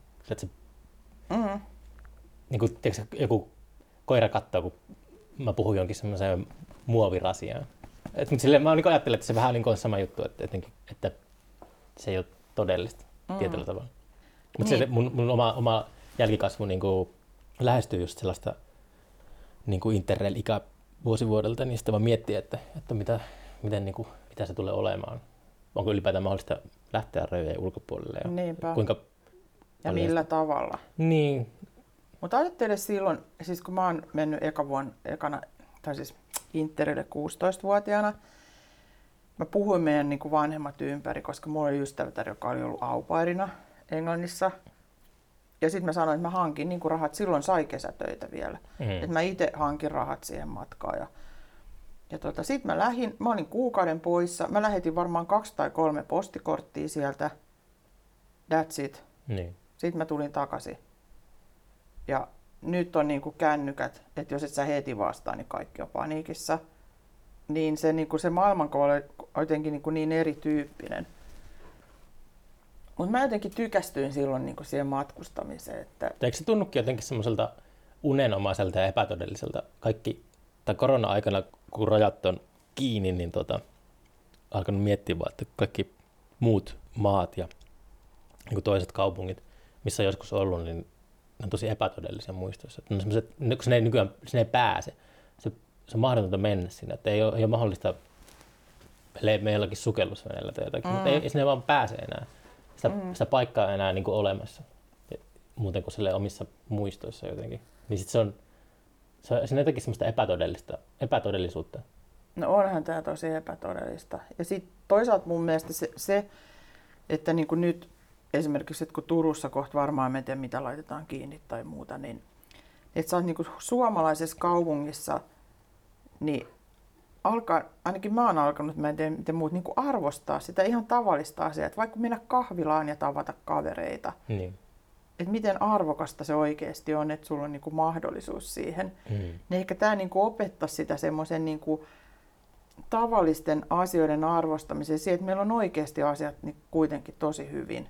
Mm. Eikä vaan niin, että onhan niin kuin kauheasti epäkohtia, mä tiedän sen, mutta se, että niin kuin, että näkisi sen arvon sitten, kun ne taas ne rajat aukeaa tai mitä sitten onkaan, niin Jos ne koskaan aukeaa. älä ole noin skeptinen. Ai niin, hei, sitten tulee toinen pandemia tietenkin. Tulee joku rutto tai jotain. No jos vasta oli uutisia, että toi mutatoitunut toi. Jibi ja huu. Kun keksii rokotteen, niin sitten tulee joku mutanttivirus. Ja anteeksi nyt vaan. Above mä, our mä oon pay kyllä, Mä oon grade. kyllä aika linkolalainen, tiedätkö, jotenkin. Ai tässä millä mun- tavalla? No silleen, että, että mä oon tosi pahoillani, mutta sit meitä on liikaa täällä. Tapasitko koskaan Linkolaa? En, mutta mä oon, mä oon niinku tavallaan sille komppaan sitä niinku silleen salaa, Mm. jos mä nyt tälle vahingossa sanon tähän podcastiin, mutta että, et siis meitä on liikaa. Juu, juu. Ja se, että tämähän on vähän niin kuin tämmöinen niin kuin mother guy ja tiedätkö, fight back. Niin Mm. miksei nyt anna sen niin kuin, mm, fightata kunnolla backiin. Miksi et aiemmin No, rokotteet? mie, niin, no sille, sille on tota linkolalainen, että se on totta, että on ihmisiä liikaa, mutta, mutta en sille lähtisi niinku, ehkä pistetään joku tulppa johonkin, mutta ei sille niinku, ettei tule lisää mieluummin kuin ettei tältä karsimaan hirveästi. Niin, no mutta et siis sanotaan niin, että viedä sivistystä jonnekin Afrikkaan ja se infrastruktuuri niin, ettei tarvi synnyttää niitä kymmentä lasta, Hmm. jotta sulla on jotain eläketurvaa. Siis sehän, noihan on niinku tommosia rakenteellisia. Niinku. Köyhyys. Niin. Köyhyys on kaiken, sen, kaiken paha alku ja juuri. Mutta sanotaan, että jos katsotaan tälle ihan objektiivisesti, Mm. että mä vaan katson tätä niinku tilannetta ja mä sanon, että joo, täällä on niinku liikaa ihan hyvä, että tulee tämmöisiä pandemioita, joka karsii sitä määrää. Mutta Mm. mm. sitten on niinku tämä dilemma, että Se karsii köyhiä, se on julmasti sanottu. No, No, rikkaat pääsee jonnekin jahdille, tiedätkö, kellumaan jonnekin? Karibialle. Ne ei kaikki rikkaat selviä tällaisesta. Köyhyys on se, että se, se aiheuttaa paljon ongelmia ja sitten No, ne, kär, ne kärsii. mä sanoinkin tämän, että, että nyt ei mitään tämmöistä arvotusta Mm. tai mitenkään, että mikä on oikein, mikä väärin, mikä on eettistä tai muuta, vaan se, että mä sanoin vaan, että niinku, mä niinku ymmärrän sitä Linkolan niinku näkökulmaa. Niin. Että meitä ihmisiä on liikaa ja mä kärsin sen takia, että luonto menee ihan kuralle koko tästä jutusta. Mä oon joskus nuorempana sukeltanut, mä en halua enää sukeltaa, koska mä muutama vuosi sitten silloin, kun mä olin siellä reissussa, kävin vähän ja siis se, sa, se roskan määrä ja kaikki, niin se on jotain niin, kuin niin hirveetä, että mua niin kuin alkaa ihan itkettää. Et, et tiedätkö, jotenkin Mitä se roskaa siellä oli? meressä. Niin. No, no siis Autorenkaita ja... No siis se, että no, mä olin Indonesiassa, niin, niin siellä on niinku tyyli 4-5 vuotta sitten siirrytty muoviin. Mm. Kun aikaisemmin ne on pakannut bambulehteihin kaikki, Niin. niin. lehtiin kaikki vaan ton asiat, kun ne myy. Pampulehtiin. No bambulehtiin, ruuat ja siis tämmöiset niinku hajoavallu systeemiä. Nyt kaikki on muovissa. Sitten ne heittää ne muovit ojaan, tulee kaatosade, ne menee kaikki mereen. Kaikki voi siellä mitään niinku Niin toi on tapahtunut vasta... ihan muutamissa vuosissa. Ah, jaa. Ja siis se on ihan järkyttävää siellä, kun niinku, tiedätkö, siellä koko ajan enemmän sitä muovia ja plastiikkia ja muuta. Ja sitten on paljon tämmöisiä maita, joissa ei ole mitään niinku kierrätystä ja mitään tämmöistä, niinku, ne on kaikki meressä. Mm. Korallit kuolee. Niin. Se on, Mulla, mä luin nuorena semmoisen kirjan, Rolf Edberg, mikähän sen nimi oli? Öö, no se oli, si- sen idea on se, että kun me, tämä maapallo on niinku omena, ja omenan kuori on niinku tämä maan kuori, ja meillä on kuitenkin tulee näitä maan alta, maanjäristyksiä ja muuta, ja päältä kaikkea. Sitten me ollaan täällä pienellä kuorella, ja sitten me soditaan keskenämme, Mm. ja kaikki yritetään niinku tuhota, että meidän niinku toivo on nämä meren, meret, että ne pysyy niinku kunnossa. niin. Ja nyt me ollaan tämmöisessä tilanteessa, että, että noi korallit alkaa kuolemaan ja sitten kaikki noi systeemit, niin että niinku, what? Et, et sitä niinku ei haluaisi niin hirveästi miettiä. Että haluaisi vaan miettiä, että okei, että, että onko tämä nyt tämä, että istuta tänään omenapuun, vaikka tietää, että huomenna tulee maailmanloppu. Että jos oikeasti se juttu onkin vaan se, että, että mulla on joku merkitys, tässä on joku asenne, että, että aletaan arvostamaan, aletaan ymmärtämään niitä, matkustetaan sen verran, että ymmärretään niitä muita ja ehkä tehdään jollain omilla toimilla jotain siihen. Niin kuin se on että- silleen, sitä mä jotenkin yritin sanoa, että, Et Mat- edes matkusta- jollain- matkusta- matkustaminen, maailman, maailman näkeminen on niin kuin todella tärkeää sellaisen maailmankatsomuksen kannalta. Et jos, puhutaan jostakin evoluutiopsykologiasta ja sellaisesta, että, että, että niin kuin jos tulee joku sata vuotta, että ihmiset ei matkusta kotikylästä mihinkään, niin se niin kuin, sit, sit tulee paljon juntteja silleen kärjistettynä. Mutta se, se, se, on niinku, se avartaa mieltä, jos näkee maailmaa. Ja se, on niinku silleen, se, se pitää jotenkin ratkaista se, se dilemma siitä, että, että se niinku, myös lentäminen on totta kai niinku Mm. saastuttavaa. Ja, Niin, mutta sitten jos se voisi lentää vaikka jollain toisella metodilla, mutta siis sen niin kuin kaiken arvostaminen ja sen, niin kuin, että voitaisiin jotain tehdä yhdessä tälle. semmoisen, mikä se oli se satu, kun se lentää se linnun päällä. Se, tuo, Aa, se Hans, Hans, Hans, mikä se olikaan se sen hanhen päällä. oliko se Hardcore Andersenin satu? Siis toi, En mä, eikö se oli jonkun muun, se oli joku tanskalainen. mitenkä se on Andersen on tanskalainen? Ai niin, good point. ja tosi kiva. Mutta lentää, takertuu semmoiseen ison linnun kaulan kiinni ja lentää sitten jonnekin Niinpä, etelään. niin. Saa vähän maailmankuvaa.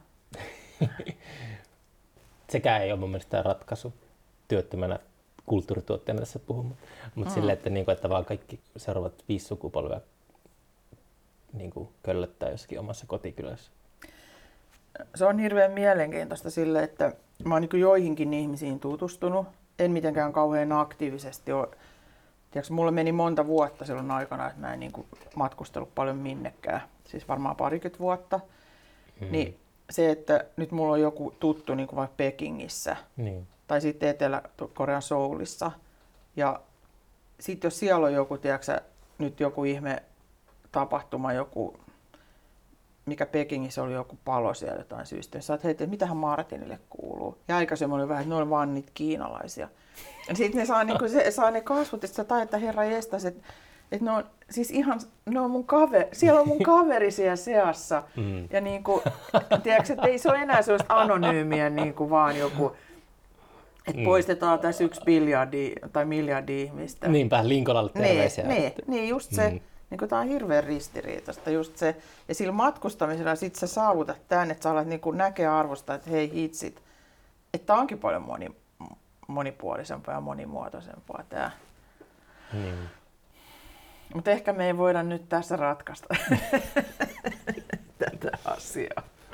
Miten me päädyttiin, Ani kuvataiteesta tähän matkusteluun, kun Eikö se ollut mulla mielessä just sen mun oma, oma jälkikasvun kanssa, tai kun miettii vaan, kun se niin kuin menee lukioon ja tälleen, niin sitten mä aina vertaan, mä, vertaan, mä aina sanon, että mun, mun tytär niin elää mun vuotta 95 tai jotain. Että mä aina vertaan sille, että mi- mikä, mikä vuosi oli silloin, kun mä olin mm, hänen ikäinen, niin sitten just kun alkaa lähestymään ne dramaattiset vuodet, niin sitten alkaa miettiä, että mitähän tulee tapahtumaan. mm, Mutta ehkä, ehkä se sitten ihmiset, jotka on elänyt, nuoret, jotka on elänyt koko ikänsä tuossa digitaalisessa maailmassa, niin ehkä me ollaan niitä semmoisia, me, meidän, meillä on, meidän traagisuus on siinä, että me muistetaan vielä maailmaa ennen internetiä.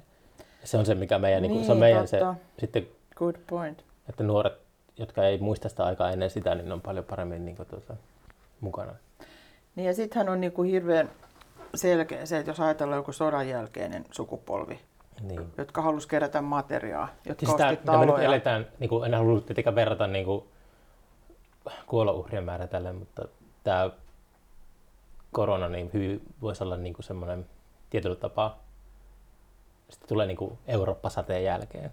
Tai niin kuin, tämä on niin semmoinen maailmansota Mm, juttu. Tämä on niin kuin semmoinen semmoisella aikajanalla, tämä haukkaa semmoisen palasen, että mm. me, meidän pitää pusketta läpi. Tämä saattaa kestää kauan. Hei, tämä on muuten mielenkiintoista. Mä mietin just, olisiko sulla tänään tai eilen sitä, että kun mun isoäiti sodassa, niin no hän on Karjalasta kotoisin, mutta tietty eka maailmansodan aikana ne tuli pois, kun hänen isänsä, isänsä oli rovasti. Mutta siis se, että, että miten ne on joutunut menee evakkoon jonnekin Pohjanmaalle, Huitsun Nevadaan. Mies on sodassa Mm. neljän lapsen kanssa. Sä oot ihan siellä umpiossa, sä et pääse mihinkään. Et kun sä et voi mennä mihinkään, sulle ei ole niinku mitään. Niin. Ja sitten meillä on vähän niin kuin tämä sama tämmöinen close down. Mutta me ei pelätä, että meidän sukulaiset kuolee heti tuossa niin tiedätkö, jossain rintamalla. Että miltä oikeasti niin kuin, se on tuntunut silloin neljä, viisi vuotta. Niin se on ollut niin jotenkin... Pitkä aika, mietin vähän. Mm.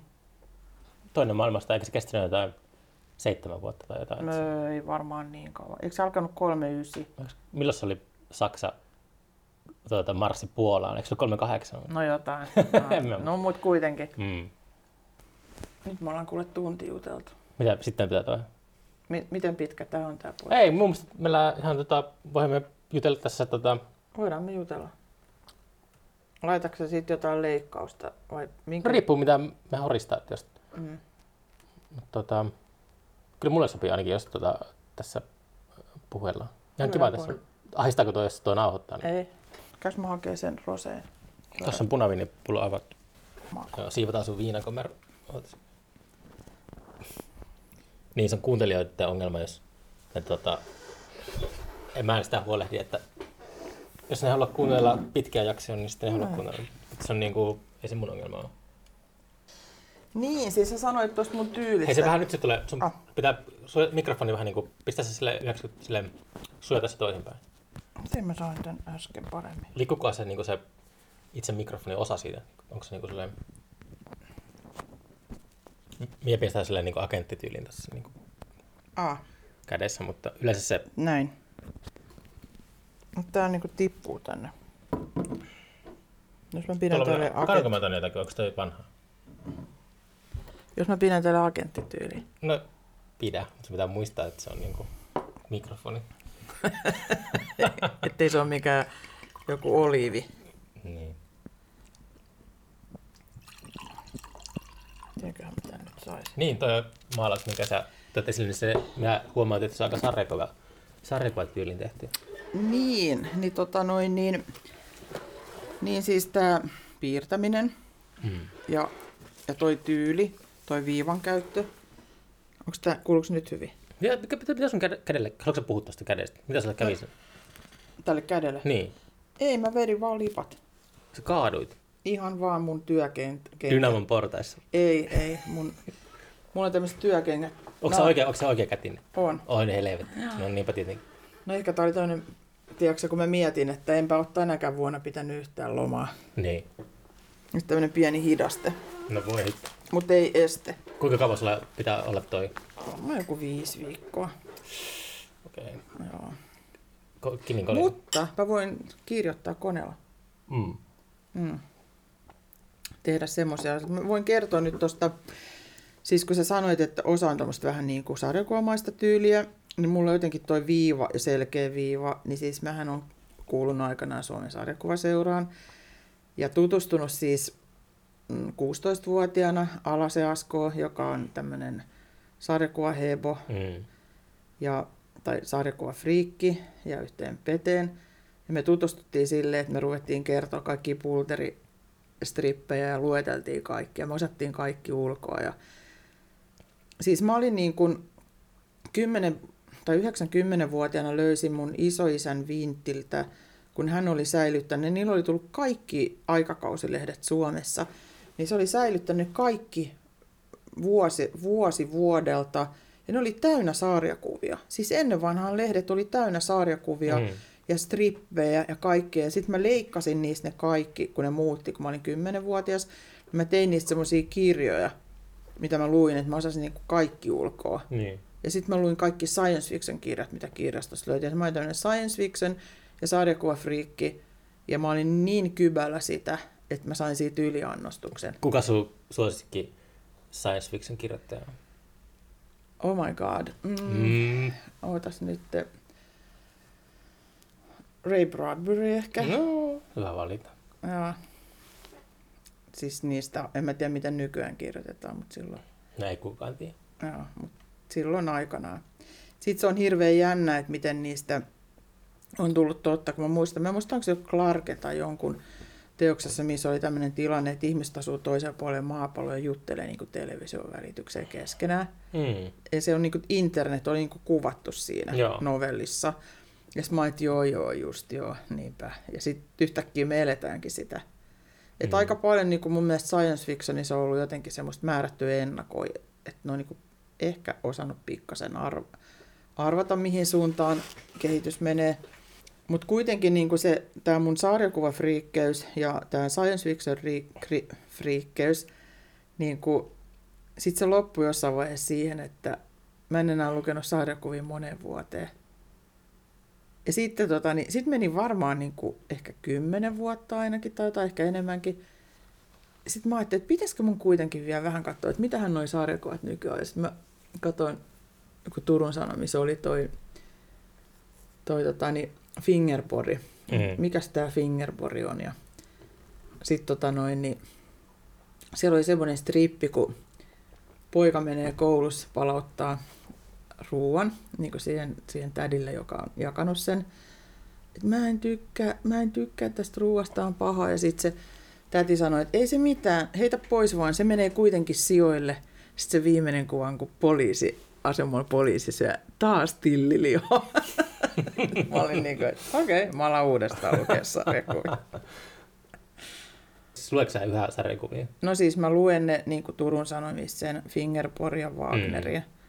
Se on niin kuin siinä.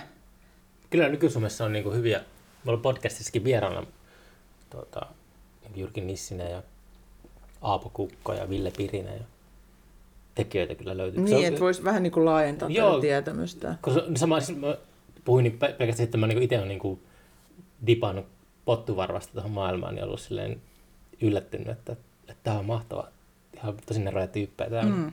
Että et, niin sekin on ollut semmoista tosiaan ehkä joskus teini-iässä lukenut paljon sarjakuvia ja se jäänyt, jäänyt niin kuin, kun aikuistunut, niin ei ollut aikaa sellaiselle, mutta sitten viime aikoina ehkä niin kuin alkanut ajattelemaan, että miksi ihmeessä mä oon hylännyt tuon taidemuodon seuraamisen. Silloin kun tota, mä olin nuori, tuli Asterix ja kaikki ne. No ne on ihan loistavia. Ne, ne ihan mahtavia. Haluaisin vähän huuli sinistä, haluaisin vähän rumistua. Onko sulla jotenkin semmoista taidemuotoa, mitä sä inhoat? Tai semmoista, että, niinku, että eikö taiteilijoiden pitää aina niinku, suhtautua semmoisella tietyllä peruskunnioituksella kaikkea toisia taidemuotoja No, kohtaan? pi- on, onko se, mitä sä inhoat? Mitä taide, taidetta sä inhoat? Aa, Podcast. mitä Mä, ei, ei, ei ootas, mitähän mä inhoisin. Öö, ehkä mä inhoan semmoista niinku, mun mielestä tekotaiteellista saissia niinku kuvataiteessa.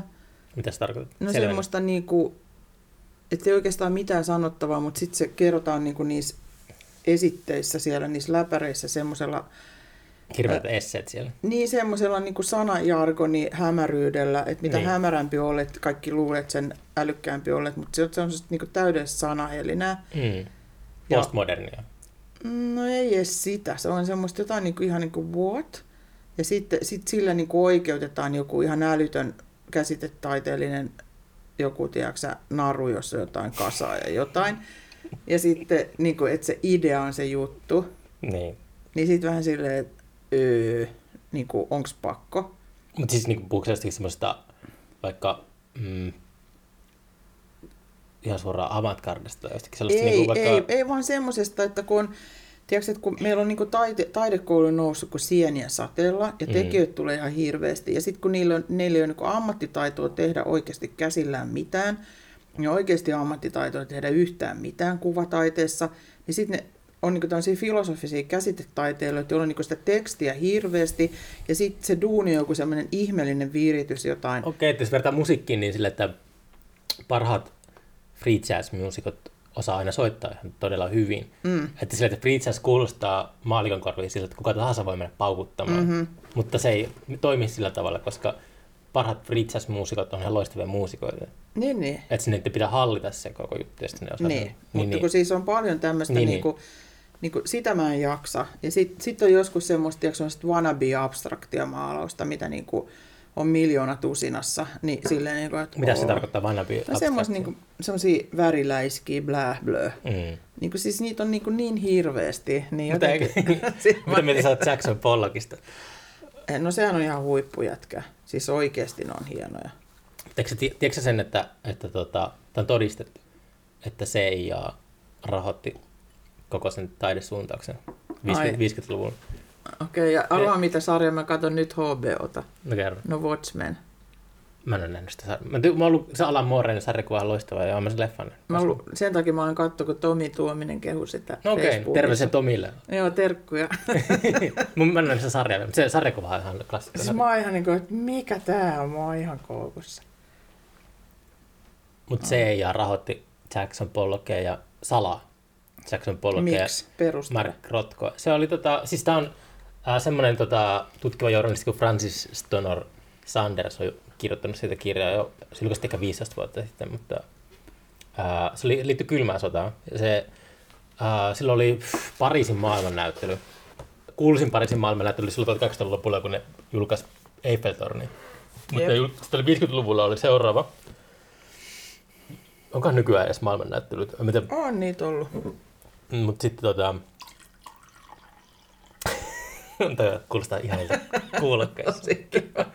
Mutta siis tota... Pissa, pissa, pissa. Mä oon kertonut tänne ehkä tota...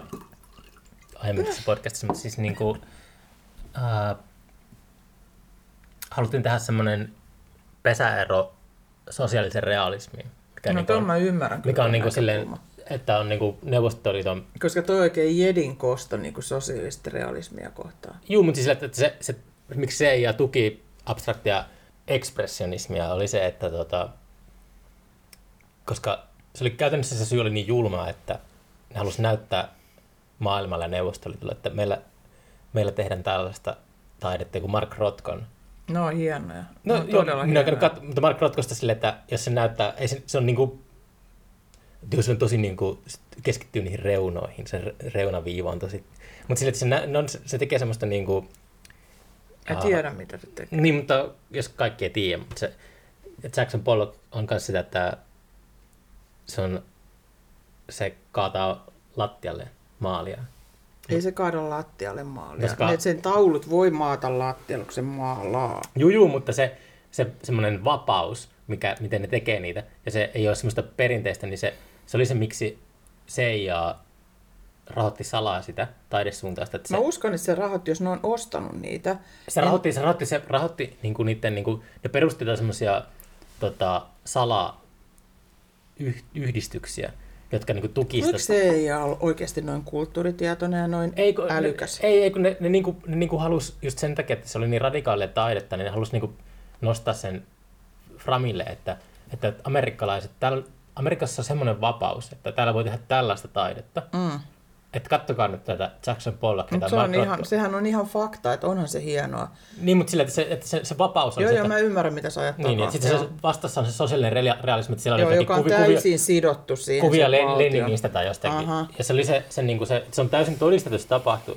Ja se, sen takia niin kuin, vaan monesti mietti, että, että onko se koko se taidesuuntaus niin kuin, nykyäänkin, miten paljon se vaikuttaa sen semmoiseen niin kuin asemaan, että se on aikanaan ollut Yhdysvaltain tiedustelupalvelun rahoittamaan.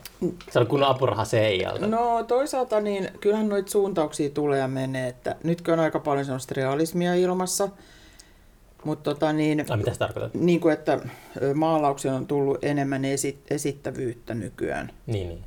niin että mikä se on, mikä milloinkin, niin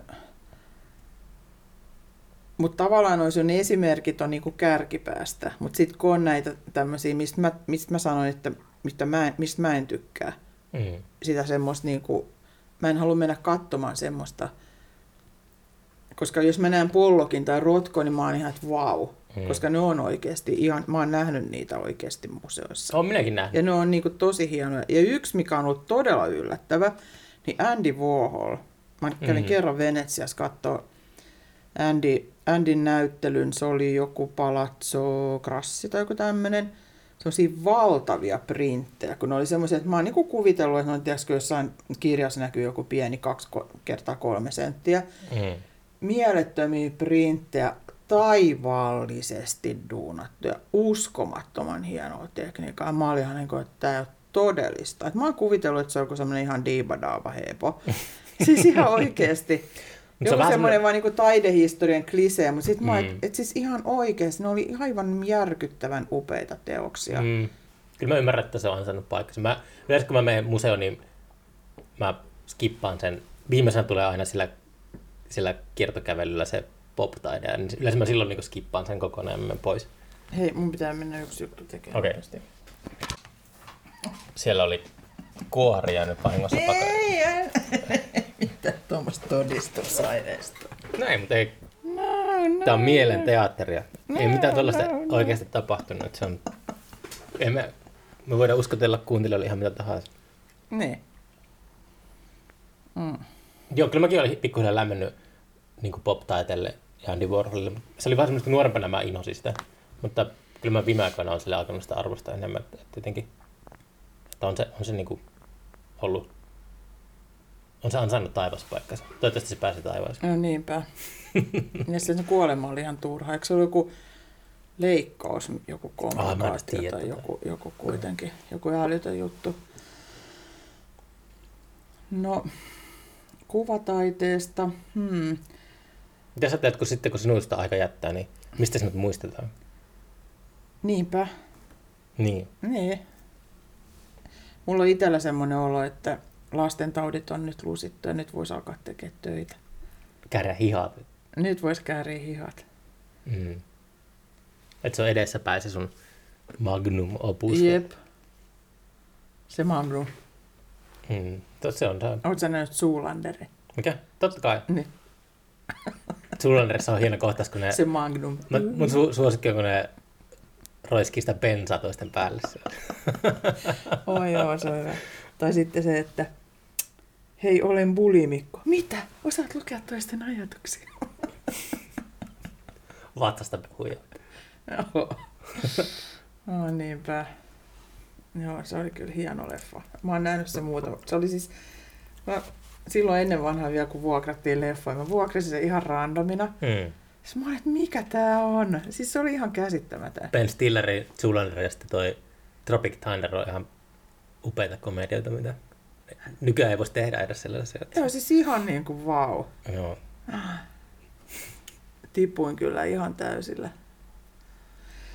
No, sen voisi ehkä sanoa, että visualistina, niin musta on niin tosi hienoa, että nykyään siis ensin on Netflix ja HBO ja Areenalta tuli hyviä juttuja, kaikki semmoisia niin kuin, että se, että niin kuin nykysarjojen estetiikkaa siihen visuaalisuuteen kiinnittää ihan mielettömästi huomioon. Onko mukaan sitä mieltä?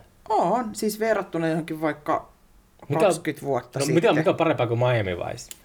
Aa, mä en ole ikinä kattonut Miami No Vicea. niin, sulla on aukkoja sivistyksessä. Okei, okay, no mutta anyway, mä tarkoitan sitä, että, että niin kun, jos jostain kirjasta tehdään leffa, Mm. niin tietenkin mä tiedän, että pitäisi lukea kirja, Mm. mutta mulla on niin kuin helpompi katsoa se leffa. Luetko paljon viis- kirjoja? Nuorempana luin silleen, että mun pää pursui kirjoista. Mm. Et mulla oli kans se, että mä saatoin lukea kaksi, kolmekin kirjaa päivässä. Mm. Mutta mun dilemma on siinä, että mä en pysty jättämään niitä kesken. Että, Joo, sama juttu. et, Mulla tota, on- niin, mun täytyy niinku varata sille oikeasti Joo. aikaa se, lukemiseen. on, se on kirous. Mulla on se sama Joo. juttu. Se on semmoinen... Ja sitten halusin- mä en pysty mm. nukkumaan, mä, luen, mä voin lukea seitsemän, kahdeksan aamulla, Mm. joku hyvä kirja, niin ei pysty. Niin, niin tota niin, no okei, mä kerron nyt tämmöisen pienen esimerkin, kun okei, vaikka se piinelämä tai sitten joku uhrilampaat. Piin elämä. Puhuuko sä nyt kirjasta vai No kirja oli musta tosi hieno. oliko? Mun mielestä se oli vähän semmoinen, niin kuin, No siis niinku, se oli semmoinen Da Vinci Code. no joo, joo, joo, mutta niinku silleen, Sitä leffan mä en nähnyt, mutta se kirja Joo. oli No mutta siis just, että mä, taju, mä olin ehkä nähnyt sen leffa aikaa ja sitten mä Okei. niinku, niinku Ehkä se silleen leffa komppasin. Mutta siis se, mikä oli mielenkiintoista, mä luin ton Uhrilampaat Mm. kirjana. Joo. Ja se oli ihan käsittämätön. Niin kuin, että miten voi olla kikseistä tuommoisesta No, joo. kirjasta. Mun mielestä se on... Koska se Hannibal Lecter, niin kuin se kuvaa niitä, se kirja kuvaa, niin kuin, että miten hän kokee ne. Tiedätkö, kun joku tulee huoneeseen, Mm. kun se tuntee sen paineeneen, sinne tuoksut ja kaikki, mm. miten se ennakoi ne asiat. Ja se, että sä alat niin nähdä ne, kun leffahan vähän niin selittää vaan kertomatta minkä takia. Tai se niin näyttää, mutta se ei kerro minkä takia. Mm. Niin se oli semmoinen mulle niin kuin mielenkiintoinen elämys, että, Ah jaa, wow. että, tota, niin, että mä tykkäsin siitä kirjasta, kun vaikka se... se- oli niin kuin, se leffahan on aika hurja. Se on hurja leffa. Se on hyvä se, moni ei tiedä sitä Hannibal TV-sarjaa, mitä tehtiin pari vuotta, mutta se oli aika onnistunut. Se tehtiin ehkä enemmän semmoisesta Hannibal Lecterin näkökulmasta. Mutta se, Mä muistan jotenkin hämärästi ton. siinä oli toi Mads Mikkelsen näytteli Hannibal Lecteria. Okei, okay. Eikö Thomas Harris on kirjoittanut ne? mä en muista. Ne on semmosia niinku... Joskus tulee lukea semmoisia kirjoja, niin ajattelee, että tai kirjoittaja tietää, että tässä tehdään leffa. Niin. Ja sitten se on vaan semmoista niinku... Mulla tuli vaan joskus semmoinen olo, kun mä Mutta onhan leffatkin samaa tarinaa kuin kirjat. mitä tässä tarkoittaa. Tarinaa. Tarina. Kun pitää olla tarinoita. Niin. Kun sanotaan, että ihmiselle pitää olla tarinoita. Kaikkihan on sitä mainosmiehet sanoo, että ihmiselle pitää olla tarinoita. Kaikki on Matkustamisen tarinaa. korviketta. Kaikki on tarinaa. Mm. Kaikki on sitä, mä sanon, että kaikki on niin tätä oikeasti meidän maailmassa ja yhteiskunnassa. Että me ollaan niin semmoisia, tiedätkö, öö, me kuljetaan siellä erämaalla. Me voidaan vaikka olla joku, tiedätkö, niin kuin, ö, tuokio tuulessa, tiedätkö, Mm. semmoinen niin eteläafrikkalaisen kirjailijan, tiedätkö, että me kuljetaan siellä autiomaalla päivä, me ollaan duunissa, sitten illalla me tanssitaan Niin. ja biletetään. Ja Niin. sitten me mennään nuotion ääreen, tai eka nuotion ääreen kerrotaan tarinoita, sitten me biletetään. Ja sitten me siirretään se meidän yhteiskuntaan, niin kuin Suomeen. Niin tyypit on siellä, tiedäksä, niin kuin, se on ihan kuin autiomaassa, kun ne on siellä byrossa, niin kuin sille, öö, mä teen tämän päivän. Niin sä voit olla vaikka joku nomadi, nomadi jossain erämaassa, sä kaivat matoa sieltä niin kuin kahdeksan tuntia, että sä pystyt elämään, niin sit sä oot siellä by- byro, öö, no nyt mä haluan mennä nuotion ääreen jakaa kavereiden kanssa asiaa. Sitten sä menet niinku baariin. Ennen vanha oli nuotio, sitten ker- kerätään nuotio ympäri ja vähän laitetaan tiedätkö, joku juoma siihen kiertämään tai vähän rauhan piippua tai jotain. Ja sitten katsotaan nuotio, kerrotaan niitä tarinoita ja sitten sen jälkeen lähdetään tanssimaan. Dang, dang, dang, dang, ja sitten mennään, niinku, nykyaikana mennään diskoon ja sitten... Forten tai Marilyn. Joo, ja sitten on niinku katharsis. Ja sitten Mm. sit on niinku tavallaan sitä samaa. Se on ihan sama. Se on, Ne. niin, mutta se on, siis se on ihan tota, kaune, kauneinta siinä, kun lukee jotakin vanhoja kreikkalaisia tai roomalaisia juttuja, että sieltä jos tunnistaa itsensä tai tunnistaa sen yhteiskunnan, missä elää, niin vuosituhansien takaa tai jostakin, jostakin niin kuin Homeroksen te- teksteistä, niin se on puistettavaa, että se Niin. niin. mikä ei muutu koskaan. Mutta toisaalta eikö se ole aika pelottavaa, että me ollaan niin, kuin niin hitaasti muuttuva. Niin kuin, että tavallaan nämä meidän toimintamuodot ja muut, ne niin kuin, sä voit tunnistaa Homeroksen siitä, ja sä voit tunnistaa tuolla. Ja yhtäkkiä meillä on tämä teknologia. Niin se muuttuu nopeammin, kun me muuttuu Niin. se evoluutio. Me, me muututaan itse hitaammin kuin mitä tämä meidän ympärillä tämä tai ide- ideologiatkin on silleen, että, että se, se evoluutiopsykologia on vähän semmoinen, niin kuin, onko se evoluutionäärinen psykologia, mä en ihan varma. Vaan tuttu aina mulle sitä jauhaa. Ne ilmeisesti opiskelee sitä jossakin, kun on itse varma. Mutta se on semmoinen aihe, mikä on aika, aika kiinnostava kanssa, että, että, että niin kuin, ehkä joskus jopa niin kuin ideologiatkin muuttuu. Tai ne menee silleen, että ihmi- ihminen ei pysy perässä enää niin kuin silleen psykologisesti. Mä luulen, että se on osittain myös tämä, että tulee semmoista sirpaleisuutta. Ja sitten niin kuin sä sanoit, että luulisi, että tämä internet niin kuin yhdistää, mutta koska tätä infoa ja tämä systeemi rupeaa olemaan niin, tiedätkö far out. Ja sitten mm. Me ollaan kuitenkin, tiedätkö, meillä on vähän niin kuin luolamiehen geenit vielä. Juu, juu. Niin, sit Simpansseja me niin kuin simpanssigeenit. Mm. Ni, niin sitten niin kuin se, että miten sä reagoit, niin sä lähdet vaikka äänestää jotain, tiedätkö Trumpia. Se on se, Mutta samalla tavalla simpanssi manipuloidaan äänestämään sitä toistakin tyyppiä. niin, niin, no mut whatever. Niin, Mm. Ei se mikään, niin kuin, ei se mikään se, se jos on, sun pitää valita kahden välillä, Huonon välillä. demokraatin ja republikaanin välillä, ei siinä ole mikään niin kuin, kyse mistään niin kuin luolamiehestä ja kalaksi aiposta. Niinpä. Mutta mitä, mitä, se mitä sulla on niin kuin kalenterissa nyt tässä? Tuota, Ah, no nyt mulla on semmoinen kalenterissa, että, että tota noin, niin tosiaan tätä puheenjohtajuutta tässä ja sitten, sä vaan löit nuijaa pöytään ja niin kuin, no ei, se on siis enemmän semmoista... onko se niin kuin apurahan hakemista ja mitä se kaikkea? on? Öö, no ei siis, se on niin kuin se, että mä oon vähän niin kuin orkesterijohtaja. Et meillä on, taiteilijat. ei kun mä oon orkesterijohtaja. Eli, Mitä öö, on orkesterijohtajalle ja kapellimestarille? Öö, no okei, okay, kapeli, kapellimestari, no whatever. Siis se, että, että tota noin, niin, että mä johdan niin sitä systeemiä. Sitten mä niin sanoin, että nyt kannattaisi tehdä näin, nyt noin. Sitten meillä on hallitus, joka päättää. Mm. Mä, mä oon niin, okei, no mä oon vähän niin kuin kapteeni, joka ohjaa sitä laivaa. Sanotaan nyt näin. Kuka on perämies?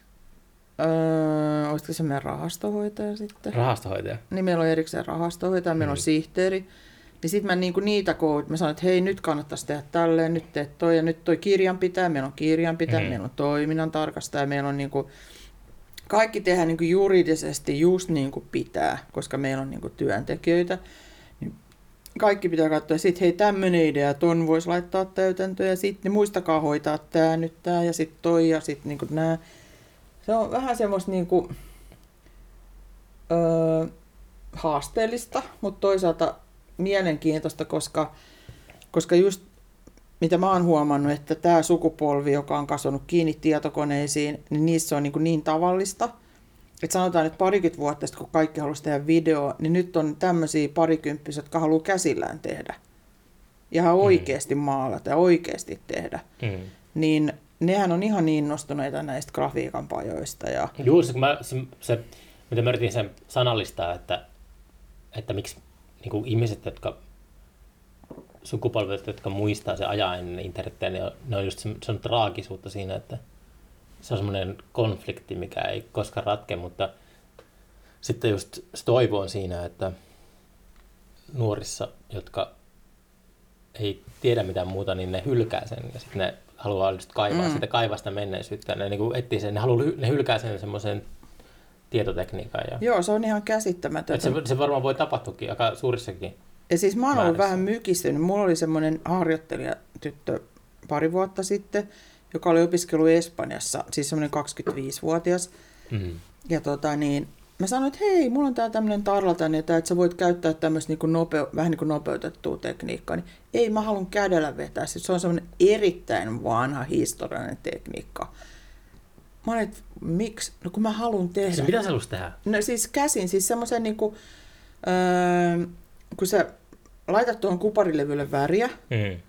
niin sit sä poistat ylimääräisen, jotta ne jää sinne viivoihin ennen kuin sä painat sen, jolloin se kuva tulee siihen. Se, niin kuin tuolla sä näet viivan, tuossa naisessa näetkö tuossa. Joo. Eli se on jäänyt sinne viivoihin se väri, ylimääräinen poistetaan. Ne on olemassa semmoista kangasta, semmoista tarlataan, että sä saat ne ylimääräiset pois. Se on niin vähän helpompaa. Niin tää niin kato, omalla kädellä, oman käden nahkalla. Ei, minä olen niin tottunut tähän tämmöiseen. Tiedätkö semmoista niin aivan semmoista niin supervanhaa käsityömenetelmää. Mm. Hän on Espanjassa oppinut ja hän haluaa sitä. Ja hän haluaa näitä vanhoja käsityö. Niin, ja sitten se, että mulla on, mä oon pitänyt itse tämmöisiä akvarellikursseja. Mä myös se on siis Taidemaalariliitossa, olen myös maalari. Niin, niin mulla on tullut kaksi tämmöistä 15-vuotiaista poikaa, muutama 10-vuotias on tulossa. Ne on ihan kikseissä siitä tekemisestä. Mä olin tosi yllättynyt, että ne ei välittänyt, onko siellä jotain vanhempia tätejä mukana siellä kurssilla vai ei. Koska ne oli niin motivoituneet siihen tekemiseen siihen, että voi maalata ihan oikeasti väreillä. Niin. Että ei kaikki ole sitä, tiedätkö, että tietokone ja Photosoppi. Mm. Niin kuin olettaisiin, että voisi olla. Mutta kun ei se vaan mene niin. Kun se oman, ihan sama tämä, että me, me nähdään nyt tästä face to face, niin se, että sulla on se tatsi siihen väriin niin kuin sormilla, ja sä teet omalla kädellä, ja se on sun oma kädenjälki, ja se tunne, miltä mm. se Mhm. tuntuu se väri, ja miten se levittyy siihen paperille, niin se on oikeasti tosi tärkeää. Niin. Ja mä jotenkin niin kuin uskon siihen, että meillä on nyt tulossa, siis mä oon siis tosiaan tästä Turun taidegrafikoiden puheenjohtaja, meillä tulee kursseja ensi vuonna, meillä on Halmesmaa Anu muuten niitä per, perhoskursseja. Terveisiä oli- Annulle. Anu, Joo, varma, varmasti, Anu varmasti kuuntelee tätä, niin terveisiä. Toivotaan. Kyllä se kuuntelee. Ni, niin, tai tota, tässä vaiheessa. niin, en tiedä enää tässä vaiheessa, tämä on liian pitkä kohta. Ei ole. No mutta kuitenkin. Alkuvaiheessa. No hö, hö. Joo, tosi kiva. No, 12 tunnin podcast. Pitää tehdä joku semmoinen... No, Maraton. Ei sillä mitään. Mitä, se just se vapaus, että ei ole... Miksi pitäisi rajoittaa se johonkin aikaa, että kunhan vaan... Joo. Sitten kun tuntuu siltä, niin lopetetaan sitten. Eli sitten kun viinat loppuu. Ups. Sitten kun... On meillä juustoakin. Ai niin joo. Niin. Tätä on aika kerta tällä viikolla, kun mä puhun ääneen kenenkään toisen ihmisen kanssa. Okei. Nyt on torstai. On kiva vaan, niin kuin, siis tämä johtuu siitä, että oli se, mulla oli semmoinen tilanne, että viime viikolla tiistaina siellä herätti mut, että mun pitää tyhjentää kämppää. Mihin aikaan se herätti? Olisiko ollut kymmenet? Puoli Aamulla. Juu, juu. Oh my god, that's bad. Siis mulla mun kämpässä oli vesi, tapahtui vesivahinko ja mä oon joutunut tässä nyt, mä joudun viime viikon aikana tyhjentämään mun kämpän, niin se on niinku tässä nyt se, Tuo on aika katastrofi. se oli, se oli hirveä. Mutta tota, mä oon, äh, mikä tuo ääni on? Sponsored by. Mutta mä, mie, mä oon niinku alkanut ajattelemaan, että se on ehkä parempia juttuja, mitä on mun elämässä tapahtunut. Ai Koska- se vesivahinko. Joo, koska se, se on herättänyt mut semmoisesta, Kuulet sä se sinne mikroon? kuuluu, se kuuluu tosi hyvin, kun sun mikrofoni äänittää. Oh my god. No ei anna olla se. Shh. Mutta tota... Mitä pitääkö mun, Sä li- open this. mun lihaksilla avata se? Niin, mutta sille, että se on se tommonen katastrofi arjessa, niin se pakotti mut tota... Mä heräsin semmosesta dogmaattisesta uusma, uusvasta. Toi kuulostaa just ihanan hienolle.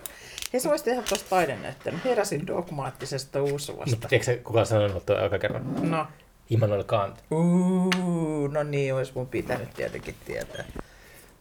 Mutta se sanoo, David Hume, joka on skotlantilainen filosofi, niin se sanoo, Kant sanoo siitä, että se herätti mut dogmaattisesta usvasta, mutta mä, mä oon kutsunut, että se, tota, mä kai, mun elämä kaipasi sellaista, että jotenkin meni niin raiteeltaan. Et mä, elänyt, mä oon haukkunut näissä podcastissa Turkua. Mä hauk- Miksi? No, mutta se, että mä oon ky- se on vaan pelkkä subjektiivinen, niin mä oon kyllästynyt mm. tähän kaupunkiin, mä oon pelannut tämän kaupungin läpi. No, mutta tää on Teillä ollut mit- aika kaunis kaupunki kuitenkin. Täällä ei ole mitään, Joki. teillä ei ole mitään, täällä ole mitään niinku, mä oon kaikki baarit, kaikki mutkat, kaikki on ollut mulle täysin tuttuja. Mä oon niinku kaikki, Sä et ole käynyt aikaisemmin mun täällä studiolla. totta. Se on, ollut, nyt on ollut kiva kokemus. Nyt tämäkin on tosi harvinainen, mutta sillä se on niinku, tää on niinku tapahtunut niinku sen jälkeen, kun toi tapahtui toi vedenpaisumus. mutta se on ollut silleen, että mä, mä yritän suhtautua siihen, että se on ollut hyvä juttu, mutta viime viikko oli ihan helvettiä. Pitäisikö sun mennä lounalle Noaan? Mikä se on? No, no, Noan arkki, se vedenpaisumus. Nyt onko täällä semmoinen paikka, kun on? Ravintola. En mä tiedä semmoista. Sen nimi on Noa. Sponsoroiko se sua? Ei. Missä se on? Ää, siellä Förin vieressä jossain. Ai jaa. En mä, ilman muuta voisi mennä. No mä ajattelin, mieti, se sopisi tuohon teemaan. joo, mä ajattelin, että mä menen huomenna lukemaan kirjastoon. Mä en koskaan lukenut John Miltonin Paradise Lostia. Mä ajattelin lukea sen huomenna. No Ty- perustele, minkä takia Turku on sun mielestä tylsä. Ää, Siis Ver- kontra Helsinki Tampere. ei, ei, kun siis, siis mä, minä on, niin kuin, aluksi minä sanoin sen silleen tokaisuna, että Tur- Turku on tylsä, mutta sitten mä oon niin kuin, silleen yrittänyt niin kuin vetätä siihen semmoiseen subjektiiviseen näkökulmaan, että, että kun mä oon pelannut sen läpi, että täällä ei ole mitään niin semmoista, mm. että tosi kiva siis käydä sun työhuoneella, täällä on mahtavaa. Upea, mä tarkoittanut, että tämä on niinku center of the... Juu, mutta sille, että tää on kiva niin nähdä ylipäätään tässä kaupungissa kaikkien näiden vuosien jälkeen pääsen näkemään tällaisen mestoon, niin tämä on niin kuin ihan mahtavaa, ilahduttavaa. Mutta arki on pitkälti semmoista, että kaikki on niin kuin, kaikki, kaikki tota, puistonpenkit ja kaikki, kaikki on niin kuin, jotenkin, kaikki liittyy muistoja. Ja se on sillä, että ei ole mitään semmoista paikkaa. Sä täältä kotosi? Ei, ei, ei, ei. Mistä sä oot kotosi? No, terveisiä sinne kaikki, jotka pelaa podcast Pingoa, mutta Kuusamoa. Kuusamosta.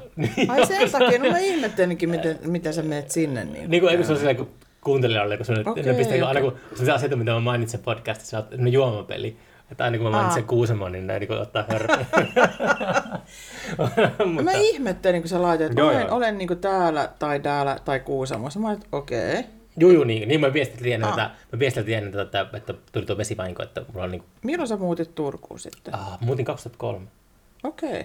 Olen mä täällä silleen asunut, mutta, mutta tosiaan mä ehkä viimeiset viisi vuotta, niin mä oon ollut tosi paljon pois. Mä oon matkustanut ihan helvetisti.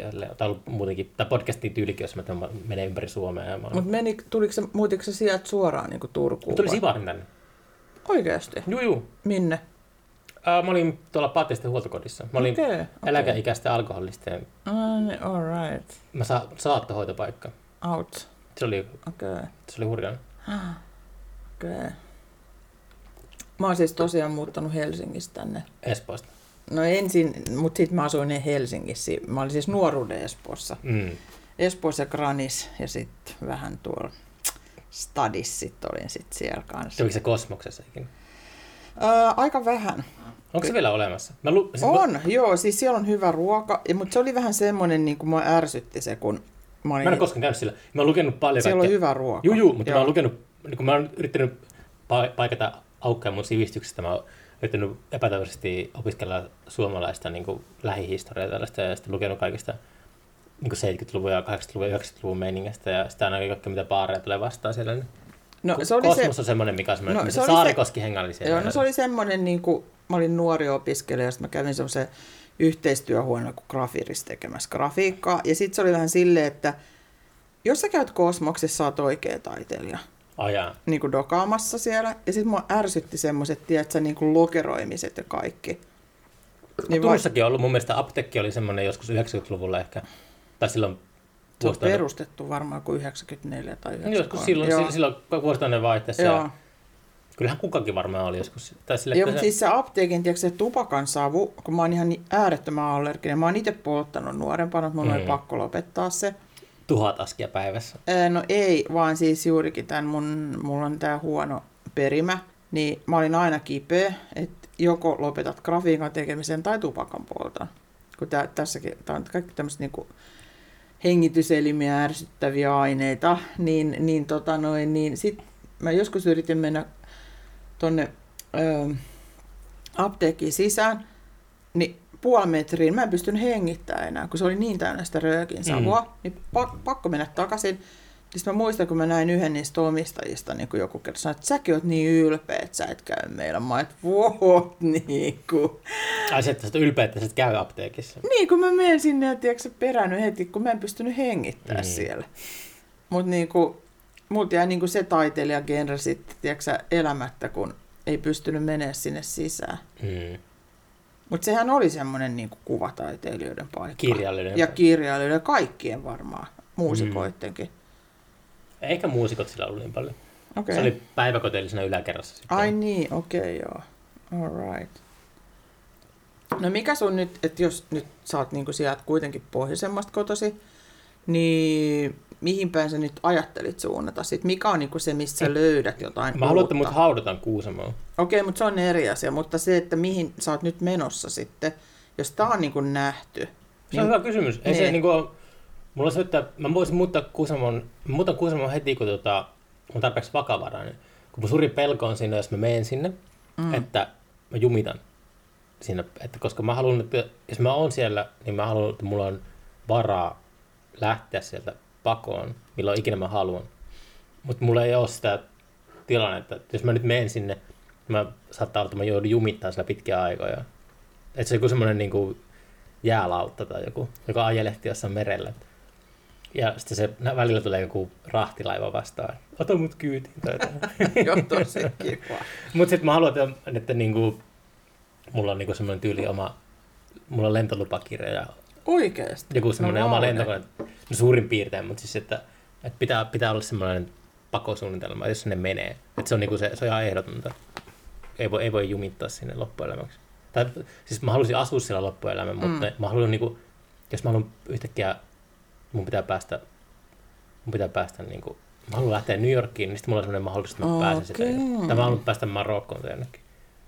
Ja se, Mutta se, miten, miten mutta tämä välivaiheessa, Helsinki, Tampere, vielä auki? mun, mun lapsi asuu Tampereella ja en, Ah, mä- no, en mä mutta tiedä, sittenhän se olisi aika selkeä. niin, niin se, että se, ei, se, se on yksi vaihtoehto, mutta en mä tiedä. Nyt tää tuli just tää vedenpaisumus täällä, niin mm. nyt mulla on semmoinen selkeä niin kuin, ää, valinnan paikka elämässä, että mitä mä teen. Mutta niin kuin, en mä tiedä, ei mulla, se on ollut mun ongelma aina, että en mä koskaan niin tiennyt, mitä mä haluan tehdä. Että sitten aina vaan ajautuu johonkin. Mä tykkään tehdä näitä podcasteja, mutta sitten mm, taas sitä aikaa, että on toiveikas aika syksyllä, kun on, nyt on lähettänyt apurahahakemuksia ja sitten kun tekee pari, juurikin näin. Sitten pari- tulee niitä hylkyjä. niin. Ja sitten tulee niitä hylkäyksiä, niin sit se on taas niinku vitun masentunut. Niin, se on niin Mä en ole ikinä, nähty hei mä en ole ikinä, mä en ole ikinä pistänyt niinku minkälaista toivoa apurahahakemukset. Mä sa, niinku sille, mutta se, Hei, se tiedätkö, sä, sun kannattaa hankkia asiantuntija-apua. Jotkut asianajaja. Eikö siis oikeasti se niiden jargonin kirjoittaminenkin on, että sä osaat kirjoittaa oikein. Mm. Et mulla on ollut niinku vuosia se dilemma, että mä en ole niinku tajunnut sitä, että miten ne pitää sanottaa ne mun jutut. Ja mä oon niinku palkanut kirjoittajia. Jouni Järven, Järvenpää kertoo, tota, mä kävin Kajaanissa tekemässä jakson, niin Jouni on Router Companyn uusi taiteilijainen johtaja, niin sanoi, että Helsingissä on kuulemma joku sellainen firma, josta, Okei. josta voi palkata tyyppejä, jotka kirjoittaa niin sun puolesta apurahahakemuksia. Jibi ja huu. Joku on tehnyt semmoisen bisneksen. bisneksen No siis en yhtään ihmettä, mutta en ole kyllä semmoista käyttänyt, mutta ihan jotain tuttuja. Mutta ei se, ei se, niinku se, se on vaan sellainen tota, suhtautuminen kaikki, että me arvostaa sitä, että jos on tehnyt paljon töitä elämässä ja rikastuu. En mä tiedä niinku vaikka niinku Herlinin taustaa, että se, se on niinku tehnyt vitumaisen omaisuuden elämässään. Mm. Että se on varmasti tehnyt hirveästi töitä. En tiedä kuinka eettinen tyyppi se on ollut tai mitään, mutta sitten se No ainakin se, ihan helvetisti töitä. Niin, niin, mutta sitten Niin. päättänyt perustaa niin kuin säätiön, ja se säätiö jakaa vuosittain rahaa niin kuin, tota, randomisti taiteilijoille, niin kyllä me arvostaa silti sitä alkuperäistä Herlin, että se on ylipäätään perustanut semmoisen säätiö. Että se on, mm. niin kuin, ei se, en mä niin kuin ala silleen, että okei, että jos sulla on jotakin kimurantteja sääntöjä, että miten sitä rahaa saa, niin se on ihan fair enough. Mm. Mutta se on tosi siistiä, että se on niin kuin tehnyt semmoisen On, säätiön. on, absolutely, joo. Vaikka se vähän silleen, että no, niin, no taas Mutta kuitenkin, mm. niin. Ja sitten ajattelee, että kun rahaa on rahaa, ja sitten niin kuin taidemaailmassa ainakin aikaisemmin just oli semmoinen niin kuin Suomessa, että kun ei tätä apurahasysteemiä, tämä on hyvin ainutlaatuinen niin kuin ylipäänsä. Juu, juu. niin tota, se, että jos mä saan vaikka 10 tonnin rahaa apurahana, Mm. niin se on hyvää pyhää rahaa. Mutta Mm. jos joku bisnesmies ostaa mun tauluja 10 tonnia, niin se on pahaa kaupallista, hirveätä saastasta rahaa. Niin. Niin, niin se, että, ää, niin kuin, että kun ei se, että se, että jos sä olisit miljonääri, tai mä olisin miljonääri, niin mä haluaisin perustaa luonnonsuojelualueen. Että niin kuin tyyli, että mä, jos mä oon tehnyt rahan, niin ei se raha sinänsä ole paha asia, vaan se, mitä sä teet ja miten sä toteutat sillä. Mm. Mutta niin kuin, niin kuin sanoit, on musta tosi hieno, niin kuin, että on tuommoinen säätiö olemassa ja ihan oikeasti. Sullakin on vissiin sillä hakemus vetämässä. Ei ole, ei ole, kun mun piti laittaa, mutta siinä oli se, että rohkea aloitus. No, juu, juu, mutta Mä se ollut varmaan silleen, niin kuin, no ihan rohkea tavis tässä vaan, mutta mm. se meni ohi mulla. Mulla oli joku projekti siinä. Oletko lukenut Kastanedan kirjoja? Mä luin, luin niitä joskus nuorena ja sitten, sitten kun mä aloin inhoamaan kaikkea hippeä, niin mä en niin kuin, Aa, no mutta kun siinä on se idea, se lentäminen joo. ja se niin kuin, tavallaan unen näkeminen ja lentäminen. Mm. Ja sitten ne oli mulle niin kuin, tosi tärkeitä silloin nuorena. No niin, niin mutta siis silloin joskus alle 20 Niin. Niin. tai kaksikymppisenä. Ja sitten jotenkin siitä otin niinku semmoista asennetta siihen, että, että tavallaan kun sä niinku lähdet lentoon tai sä hyppäät ja sä koet sen kuoleman tunteen, tai jotenkin sä, tiedätkö, tunnet, miltä se tuntuu, kun sä tiput alas siitä, kun sä lähdet lentoon. Mm. Ja öö, mä oon siis tippunut katolta 19-vuotiaana, Ah jaa, ihan oikeasti kuinka korkealta? öö, seitsemän metriä. Mä olin katsomassa, se oli semmoinen niin taiteilijakommuni Leppävaarassa, mitä ei ole enää olemassa, koska siinä on rakennettu hienoja uusia taloja. Niin ö, oli uusi vuosi ja mä halusin nähdä raketteja, kun mä oon asunut Karakallissa semmoisessa korkealla paikalla, että mä näin aina raketteja. Mm. Sitten sieltä ei niin kuin näkynyt. Ja sitten mä sanoin, että mä haluan mennä nyt tänne niin kuin katolle kattoon. Sitten siellä oli yksi toinen kuvataiteilija, tuli mun perässä sit niin kuin silleen niitä tikkaita. Ja mä olin ollut kesäisin aina siellä katolla mun kaverin kanssa silleen niin kuin kaikkea istuttiin ja mietittiin maailmanmenoa. Ja sitten mä, mä tiedän niin kuin tämän katon. Ja ei ollut lunta. Niin sitten mä ajattelin, että mä otan tuosta niin savupiipusta kiinni. Ja sitten tota, niin, se olikin jäässä se katto. Ja mä, mun jalka lipes ja mä lähdin tippuun. Sitten mä ajattelin, että mä otan rännistä kiinni. Mutta kun siinä oli sellainen mansardikatto, niin mä lensin sitten jäiselle perunapellolle suoraan mun vasen lonkka. Mun koko lantioranka meni tuusan nuuskaksi. Mistä sä tunnetta, kun sä et sanonut kiinni sitä rännistä ja se... Ää, no mä ajattelin, että tää ei ole nyt oikeasti unta. Mm. Ja sitten kun siinä tietenkin sekunnin murtosa menee ja oon, sattuu ihan saatanasti. Mulla on nimittäin oikeasti ko- tosi korkea kipukynnys. Että mä en niinku pyörtynyt enkä mitään, mutta sitten mä olin siellä, että mä oon niinku ihan vitun rikki.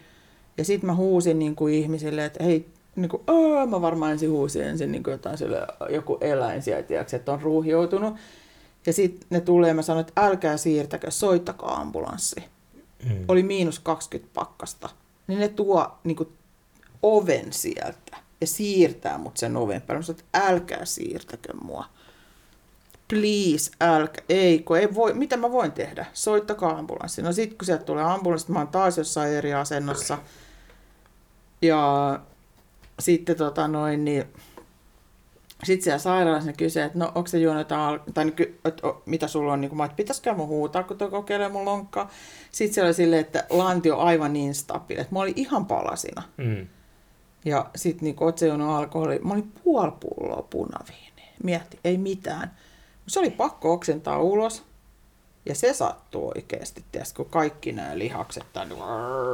Se sattui, että piti oksentaa punaviinia. Ää, no siis se, että mulla oli siellä about 10 murtumaa lantiossa. Mm. Ja ne kaikki krunsahteli toisiaan vasten ja sitten se kipu oli aivan infernaalinen.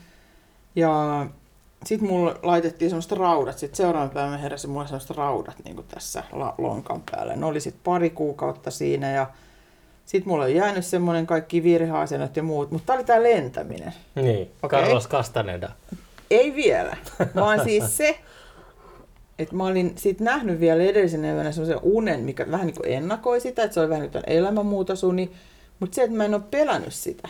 Mä en ole ikinä nähnyt sen jälkeen mitään lentounia tai pelkounia tai mitään. Sitten mä menin sinne Uuteen-Seelantiin, mä olin Queenstownissa, Mm. niin kaikki ne äh, stray bus-tyypit harrasti jotain ihme juttuja, niin mä ajattelin, että mä, mä kokeilen sitä canyon swingia. Joo, niillä oli tää hirvetä... Koska se on Joo. se vapaa pudotus Joo. 60 metriä. Sen jälkeen sä flengaat siellä niin kuin ees taas siellä sen joen päällä. Ja mä oon pienenä, meillä oli siellä Espoossa, meillä oli semmoisia flengipuita, missä on niin kuin, tiedätkö, semmoinen niin naru ja siinä on se rotkon päällä. Oliko teillä koskaan semmoisia? Ei. No, sitä sanottiin flengipuksi. Lähettiin korkeasti, sitten flengattiin siinä niin ees taas näin. Tää on kerta, mä kuulen sana flengaus. No okei, okay, no se oli se flengipuu. Joo. Okei. No mutta siis se oli ihan mahtava sit nuoruuden kokemus. Mä että ei toi voisi olla niin kuin hyvä. Ja sitten mä jotenkin silleen, että mä voin ehkä kuolla tuohon, kun mä tipun sieltä alas vapaapudotukseen sen. Siis se ei ollut mikään niin kuin, tiedätkö, silleen Benji, vaan silleen oikeesti. Ja sitten ne oli niin ihania ne, ne uusseelantilaiset tyypit. Ah, joo, joo, artist, yeah, yeah. Sitten niinku, mä olin niin pyhästi päättänyt, että mä menen, niin mua niinku, siis, tiiäks, mä olin niin päättänyt, että mä lähden nyt ja mä haluan sen kastaneda kokemuksen. Mm. Et mä en niinku alkanut, niin monet kirkkuu ja ne takertuu niihin tyyppeihin ja kaikkea. Mutta sitten mä olin vaan, että mä, mä meen. Ja sitten kun menin sinne, niin sit mä olin, että jes, ai, nyt tää oli niinku ihan huippu. Ja sitten mä menin ylös, niin sä et, ai jaa, sä et kuollutkaan, että sun taide on edelleen samanarvoista. että se ei ole muuttunut kar- korkeammalle hinnalle. Niin. Aa, et se, oli, se oli aika niin kuin hieno kokemus jotenkin sille semmoinen, ehkä tavallaan vähän kuoleman kohtaaminen tai joku. Et Luuletko sä sitten, että kun sä kuolet, niin ihmiset arvostaa sua paljon enemmän? Ää, ei ne arvosta mua, mutta ne voi arvostaa mun taidetta. Niin. Mietin Vincent van Gogh. Kaikki nämä suuruudet. Eihän ne ole saanut elämässään niin nauttia mistään kunnon arvostuksesta. Mm. Ehkä mullekin tulee parempi arvostus. Mutta mitä mä siitä huolehdin nyt? Mä voin vaan vapaa-pudotuksella hypätä, mistä mua huvittaa. Sulla on varattu ikuisesti paikka jossakin parkukaan tiskillä. Niin. Oh, kiitos. En Voida, minä, ei, se, ei se mun päätettävissä. voidaanko lopettaa tähän? Joo, joo, joo, totta kai. Parkukan tiskillä ikuisesti. Tota sanoa kuuntelijoille, missä niinku voi sun... Ää, onko sulla nettisivuja tällaisia? On. Mulla on nettisivut, jotka on nyt uudet, ja ne on, mä oon täyttämässä lisää tavaraa sinne, eli www.hannovaris.com. Oh. Ja sitten mulla tulee ensi kesänä näyttely Orimattilan taidemuseon, jota alan työstämään nyt tässä aika tiukasti koko kevään. Mm. Ja sitten kaikki projekteja, akvarellikursseja, akvarellikurssi.fi ja sitten kaikki omia... Akvarellikurssi.fi. Joo, siellä, siellä on mun sivut. Okei. Okay. Jep, No, mikä siinä? ylläri pylläri. No joo, mutta kiitos, kiitos että tota... Joo, kiitos paljon. Hmm. Jep. Jos me vielä niinku, jos me nyt istutaan tässä tota, Niin, jos mä jos sanon... me, me istu, ylipäätään jos me istutaan tässä ja juodaan niinku tuota omenamehua, Joo, mehua, niin. niin tota, Ouch. me voidaan ihan yhtä hyvin nauhoittaa kaikki, mitä me puhutaan. Joo, okei. Okay. Miksi me ei, voi, miksi me ei niinku nauhoitettaisi? No, miten no se Miten, oli... Mikä se tuo juusto on? Öö, Tää on siis hallista tämmönen kotimainen, Kauppahallista. joo, puna, punahomejuusto. Onko siellä kauppahallissa vielä se baari, se semmoinen eikä rautiovaunu? Rautiovaunu? Joo, Mikä mun mielestä se on. Okei. Okay. En mä kyllä käy siellä koskaan, mutta se näkyy siellä. Maista. Miten se maistuu? No jotenkin varmaan veitsellä otetaan ja sit otat sen palan. Ja Tätä on. mm, semmoista näkkäriä, jyvänäkkäriä. Haluaisit tomaattia? Yksi. No, päälle tota lisää. Mäkin. Aivan, ihan hyvä. Niin, niin tota noin niin, Punamiin näyttää tomaatilta. okei. Okay. Mm, haluaisin oman lautasen. Tai se oli vain tarjoululautainen. No. Tää oli vaan tarjolla lautanen. Haluatko oman lautasen? No. Kuulostaa hirveän vaivalloiselta. no. No ota. Hmm. Ei edes pitänyt koskea sen näkkäriin. Niin, kato se kontaminoitunut näin korona-aikana. Ei voi tietää. Yritetään edes vähän. Kiitos. Iskiä vaan. Tää on muuten hyvää tää. Mikä? Piemonte. Omenamehu. Omenamehu. Tää on tosi hyvä omenamehu. Ki- Terveiset uroilija Erkka Filanderille. Joo. Kiitos vinkistä, omenamehu vinkistä. Hei sä sanoit, että kun vetää, elämä vetää alta maton, Niin. niin olisi tietty se avioero ja kaikki bla bla bla, mutta siis se, että on varmaan julkisesti tämän kertonut, mutta tämä nyt taas tulee esiin. Mä, siis mä katsoin tätä Watchmenia, Se on TV-sarja. HBO, Niin, mun niin, niin se, että siinä on niinku tämmöinen yksi tyyppi sanoi, että kun te ihmiset muistatte vaan ne pahimmat asiat elämästä, että kun muistaa sitä menneisyyttä, että mitkä ne on ne ja mitkä nousee esiin, niin mulla on niinku tää, että mä oon akateemisessa kirjakaupassa, mulla on tiiäks kasa kirjoja, mitä mä oon ostamassa ja puhelin soi. Ja mun poika on niinku mun ex-miehen luona Vuosaaressa ja ex-mies soittaa, että hän on jäänyt auton, poika on jäänyt auton alle tosi pahasti, lentänyt seitsemän metriä otsalleen, kukaan ei tiedä mitä on tapahtunut ja se on töölöön ensi, tai siellä sairaalassa, missä mä olin itse ollut tasan 20 vuotta aikaisemmin, tai Mm. kuinka paljon aikaisemmin, 30 tai jotain, Mm. niin tismalleen sama sairaala, niin siellä niin kuin koomassa pidetään nyt. Mm. Sitten kun mä kuulen sen, niin kun mä tajun, että kun ei tiedä, että tiedätkö, tuleeko sieltä ihminen takaisin, zombi, kasvi, mitä, ja sitten se tärinä kun tulee, ja se, että mun menee kaikki alta pois. Mm. Mä joudun saman tien soittaa kaikki puhelut, niin kaikki perumaan, kaikki, ja järjestää itselleni asunnon Helsinkiin. Ja ää, lapsi on siellä tajuttomana sairaalassa, mm. eikä tiedä kuoleeko vai eikä kuole. Ja sitten miettii, että mulla on vain yksi lapsi, ja tää on Mm. niinku tässä.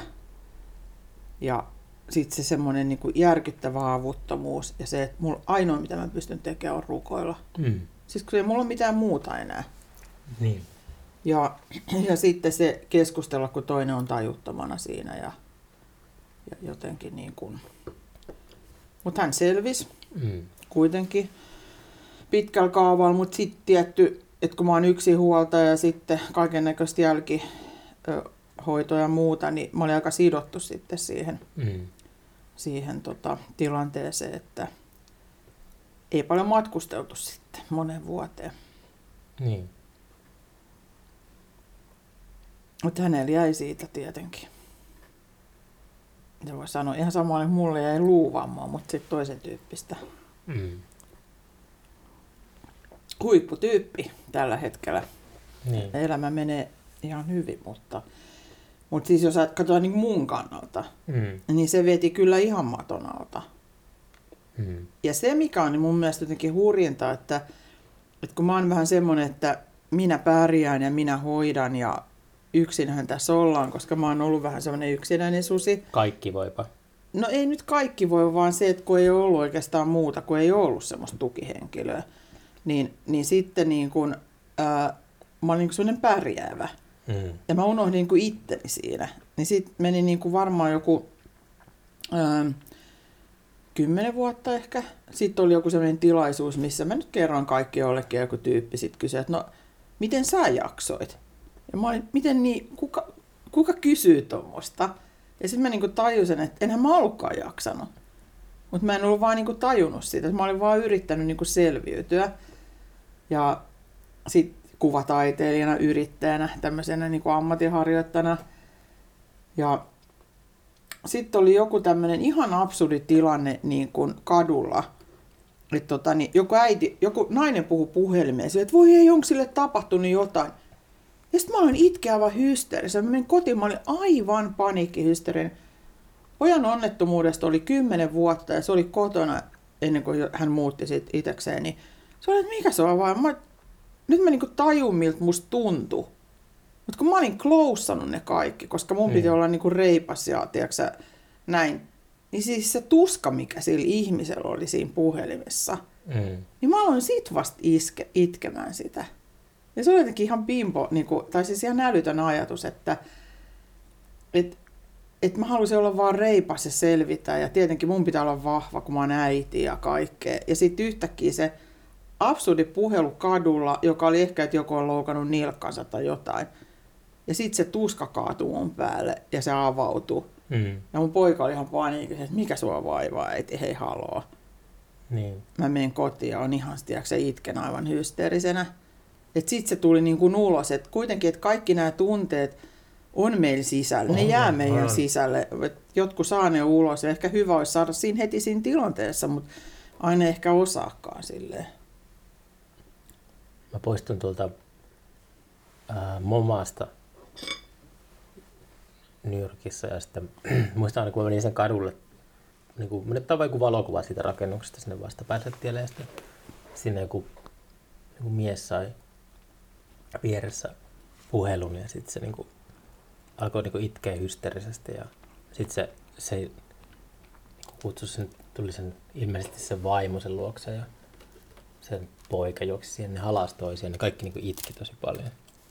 Tuli semmoinen tota, kanssa suru Mm. Että ne, ne selkeästi niin kuin, ne sai puhelua, että ne on menettänyt jonkun, jotain tapahtunut sellaista peruttamatonta, että nyt on muuttunut, niin kuin, että joku on, joku on niin kuin eri tavalla kuin aiemmin. Ja ne kaikki niin kuin itki yhdessä siinä ja sitten mä seurasin sitä siinä vieressä, että vau, wow, että toi on. Tässä on semmoista, sillä kun, mä sanon tämä aiemminkin, mutta sillä kun tytär syntyi. Minkä ikäinen hän on nyt? Uh, 13 vuotta. Ah, No niin, kohta murkkuikä. Niin, niin. Mutta sille, eka, mun, eka ajatus, kun mä otin lapsen niin kuin syliin, oli se, että tämä olento kuolee joskus. Mä ajattelin sitä ensin. Että just siellä syntymähetkellä, että nyt mä oon paikalla tällä syntymähetkellä, niin tämä tää kuolee joskus tämä elävä olento, mikä on mun sylissä. Ja sitten mä tajusin heti perään, että hetkinen, että myös minä kuolen. Ja sitten mä niinku tekin sille, että mä Mä olin silloin jotain 23-vuotiaasta jotain. Mä tosi nuorena niin kuin silleen, suhteessa sanojälkikasvuun. Mutta se semmoinen menetyksen pelko on aika, se on aika rajua. Raju, raju niin semmoinen pelko, mikä on niin koko ajan taustalla kaikessa. Mm. Ja sitten se, että kun sä oot niin äiti tai isä, niin se, mikä huolia sit aina kun sillä lapsella jotain, niin se on niin vähän niin kuin enemmän kuin itselleen. Niin. Se on enemmän kuin minulle tapahtuisi. Mm. Se on niin se ehkä se hurjin. Kuinka paljon sä mietit omaan kuolemasi? Aa, päivittäin varmaan. Mietitkö? Joo. Mä mietin kanssa. Mä oon kato niin kastaneena. Ka- Mikä sinä kastaneena No se on niinku semmonen, että, että minä, minä olen kuoleminen kosketa olkapäätä, se muista minut. Niin sinä arvostat elämääsi paremmin. Se on vähän semmoinen, tiedätkö, niin kuin, no hei, okei, mä tiedän, se on mm, hippi, höpö, höpö. Mm. No ei se, ole, niin kuin, ei se ole vaan siitä, vaan siis siitä, että mä tiedän, että mä oon rajallinen. Niin. Ja sitten mä haluan niin kuin, pohtia, että mä välillä mä sillä, että no mitä, mä haluan nukkua myöhään. Jos mä voin nukkua myöhään, mä nyt tykkään nukkumisesta. Mä näen omituisia unia. Se on mulle tärkeintä. Millä, millä tavalla omituisia unia? Mm, seikkailuunia. Kaikki ihmeellisyyksiä että se on niinku ihanaa seikkailua, niin sitten silleen, niinku, että okei, tässä menee mun elinaikaa niinku hereillä ohi, mutta kumpi on tärkeämpää? Kumpi on oikeasti tärkeämpää? Big question mark. Niin onko uniaika vai hereillä Mutta mm. kuitenkin niinku se, että ja sitten se merkityksellisyyden pohtiminen. Ja sitten mä oon niinku päätynyt aika pitkälle siihen, että kun tuntuu, että tiiäks, täältä tulee tota ja tuot tulee koko ajan joka puolelta, niin se, että ihan vaan semmoinen oleminen vaan ja hiljentyminen, joka ei tee niinku yhtään mitään, niin se on oikeasti ihan hiton arvokasta. Ai mikä, niin menit hakemassa kirkkoon tai jotain? Anteeksi? Että menisit niin kirkkoon? Ei, vaan siis mä oon kotisohvalla enkä tee mitään. Mm. Niin että se on niinku tosi arvokasta, kun ei tee vaan mitään. Niin. Kun koko ajan pitäisi niinku luterilaisessa yhteiskunnassa suorittaa, että teet tätä, tota, tota, tota. Eikä luterilainen yhteiskunta aika easy sen suhteen. Että Niin kuin, innoitko luterilaista yhteiskuntaa? Ei, ei, mä tarkoitan niinku semmoinen jotenkin, että koko ajan pitäisi olla tiedätkö, netissä ja tehdä tätä ja tiedätkö, somettaa ja da da da. Mutta mm. sitten sit, kun mulla on semmoisia päiviä, että musta on vaan kiva olla vaan ja tiedätkö, maata sohvalla ja Eikö, eikö tuossa oloa, että sä tuhlat aikaa, kun sä vaan niinku, Mutta se, onko se tuhlaamista se, että mä vaan makaan sohvalla se on, ja oon mm. läsnä siinä tilassa ja kelaan, mitä mulla tulee päähän? kun tämän, tämän niin kuin mun vedenpaisumuksen jälkeen mä oon taas herännyt ajattelemaan sitä, että mä elän, elän tosi hetkessä koko ajan. Mm. Mä niin on sitä, että Mutta sehän on just tosi hyvä. Mm. Mm. Mutta se just, että kyllä mä niinku, jos mulla ei mitään, jos mulla ei mitään niinku duunia, niin mä koen, että mun velvollisuus on aina niinku, mä luen koko ajan vaikka kirjoja tai jotain, että mä yritän jotenkin niinku, jotakin ratkaista tai miettiä tai etsiä, niinku, että se semmoinen relaaminen on niinku synti. Niin, mutta toi on just tota luterilaista. Onko se sitä? On, se on just sitä. Tiedätkö, että mennään aamulla viiden lypsään lehmät, ja jos et sä helvetti niin duunaat tätä, niin sä oot ihan, tiedätkö, luuseri. Eli ei mitään löysäilyä, koko ajan pitää suorittaa, tehdä, nada, dada. Ja Mm. oikeasti, että sä, mä tajusin sen joskus, en mä tiedä, onko siitä varmaan 10-15 vuotta sitten, kun mä aina menin työhuoneelle tyyli yhdeksältä aamulla Mm. kun mä ajattelin, että kaikki näkee, että mä oon niin hyvä tiedätkö, Mm. ihminen. Ja sitten mä yhtäkkiä rupesin miettimään, että kuka näkee ja kuka katsoo ja kuka on kiinnostunut. Niin. Sitten mä tajusin, että kun mun elämänrytmi on semmoinen, että mä oon aamunukkuja, niin miksi mä anna itselleni lupaan nukkua aamulla? Se on ihan helvetin sama, jos mä työn työpäivän 12.9. illalla, koska se on se mun työrytmi. Mm. Ja sitten mä niin helpotin itseni ja tajusin, että hei, tää on niin kuin näin. Mä oon tämmönen. Mutta eikö, niinku, eikö säkin ollut aamuihminen? Eikö aamulla kuitenkin on niinku, ajattelen, mun on ollut Mä, mä oon herännyt joskus. Mä herään aamulla aikaisin, mä menen aina takaisin Mun nukkumaan. mielestä on niin kaunein ajatus, tai kaunein niin tunne ikinä, että on ollut hereillä ja 5-6 tuntia, ja sitten tulee niin keskipäivä. Sitten tulee semmoinen aika, tulee semmoinen olo, että niin elää jossakin, että mä elän niin jossakin semmoisessa niin satumaailmassa, että mä oon niin jotenkin, tää on niin mahtavaa, että mä elän niin täyttä elämää. Ja jos mä herään niin aina viittavalle 12 päivällä, niin sitten tulee semmoinen olo, mulla tulee aina semmoinen olo, että mä niin oon menettänyt niin, kuin niin paljon, mä oon menettänyt niin paljon kaikkia tarinoita ja kaikkea. Mutta hei, mä oon yöihminen, muista se. Mutta mitä se tarkoittaa loppujen lopuksi? No se, että mä tykkään pimeästä ja sateesta. Mut ja Pimeyttä ja, sa- pimeyttä ja sadetta riittää. No se on näillä- ihanaa. Näillä se on leveyspiirillä ilman... Mä tiedän sen. Niin. Mä oon siis niin omituinen oli jo täällä maapallolla. Mutta eikö, sä halua, eikö se ole semmoista drivea, että, että niinku, kun minä olen kanssa omituinen, mutta niinku, mulla on Mä oon semmoinen... syntynyt puoli 12 työllä. Mä Mutta eikö sä halua, niinku, eikö sä halua niinku semmoisen niinku nor, niinku normaalin lainausmerkistä? Mä, mä, niinku, minä on kanssa, mä tunnistan sen, että mä pidän itteni, mä oon niinku aina pitänyt itteni niinku friikkinä tai erilaisena. Mm. Ihan koko elämänä aina, mutta mä, mulla on semmoinen drive, että mä haluaisin niinku olla samalla niin kuin muut. No mut hei, mä voin tehdä sen kahdeksan tuntia duunia päivässä mihin kellonaikaan tahansa. Mutta eikö, se, niin? eikö se, niinku, mikä, mutta miksi sitten voi niinku herätä, niinku, pistä kelloa soimaan seitsemältä aamulla? Hei, mä herään yleensä neljän viiden aikaa aamulla. Mm. Sitten mä katson jotain just niitä HBOn nykyään Watchmenin pari jaksoa, mutta nykyään nyt kohta loppukin. Ja sitten tota noin, niin sit mä jatkan unia. Koska Niin. mun parhaat unet tulee 6-10 aamulla. Mm. Absolutely definitely. Mä en Mm. voi sille mitään. Tietysti Niin. mun keho on rakennettu niin. Ja what can I do? No. Ja sit, sit vaan niin mennään sitä myöden, että nukutaan sit myöhempää. Mä tiedän jo, olin välillä ollut hereillä aamulla ja fillaroinut ja ottanut kivoja kuvia. Sitten me nyt taas takaisin nukkumaan. Mm. Mutta on vähän omituista. Mutta sulla niinku, mm, kun mun, mun niinku semmoinen, mä haluaisin päätyä sellaisen. Mä, Luterilaiseen kahdeksan tuntiseen päivään. mutta kukaan ei koskaan pysty perustelemaan, miksi se on paha asia. No ei se ole paha asia, mutta mulle se ei ole hyvä asia, koska mä oon erilainen. Koska mä oon tämmönen yökyöpeli. Että mä oon tiedätkö, niin kuin, koko nuoruuden elänyt sillä, että mun normi nukkumaika on puoli 12. Mm. Ja se, että mua ärsyttää se, että pitäisi elää jollain, tiedätkö, mennä kahdeksas töihin, kun mä oon aivan hiton unessa silloin. Et mun, mä herään niin kuin henkisesti kello 12, vaikka mä olisin herännyt viideltä aamulla. Ja sit mun se työ, aktiivinen työrytmi on kuitenkin iltaa yhdeksää. Mm. Ja sitten tiedätkö, oikeasti mä oon semmonen ihminen, että mä oon aina vihannut auringonpaistetta.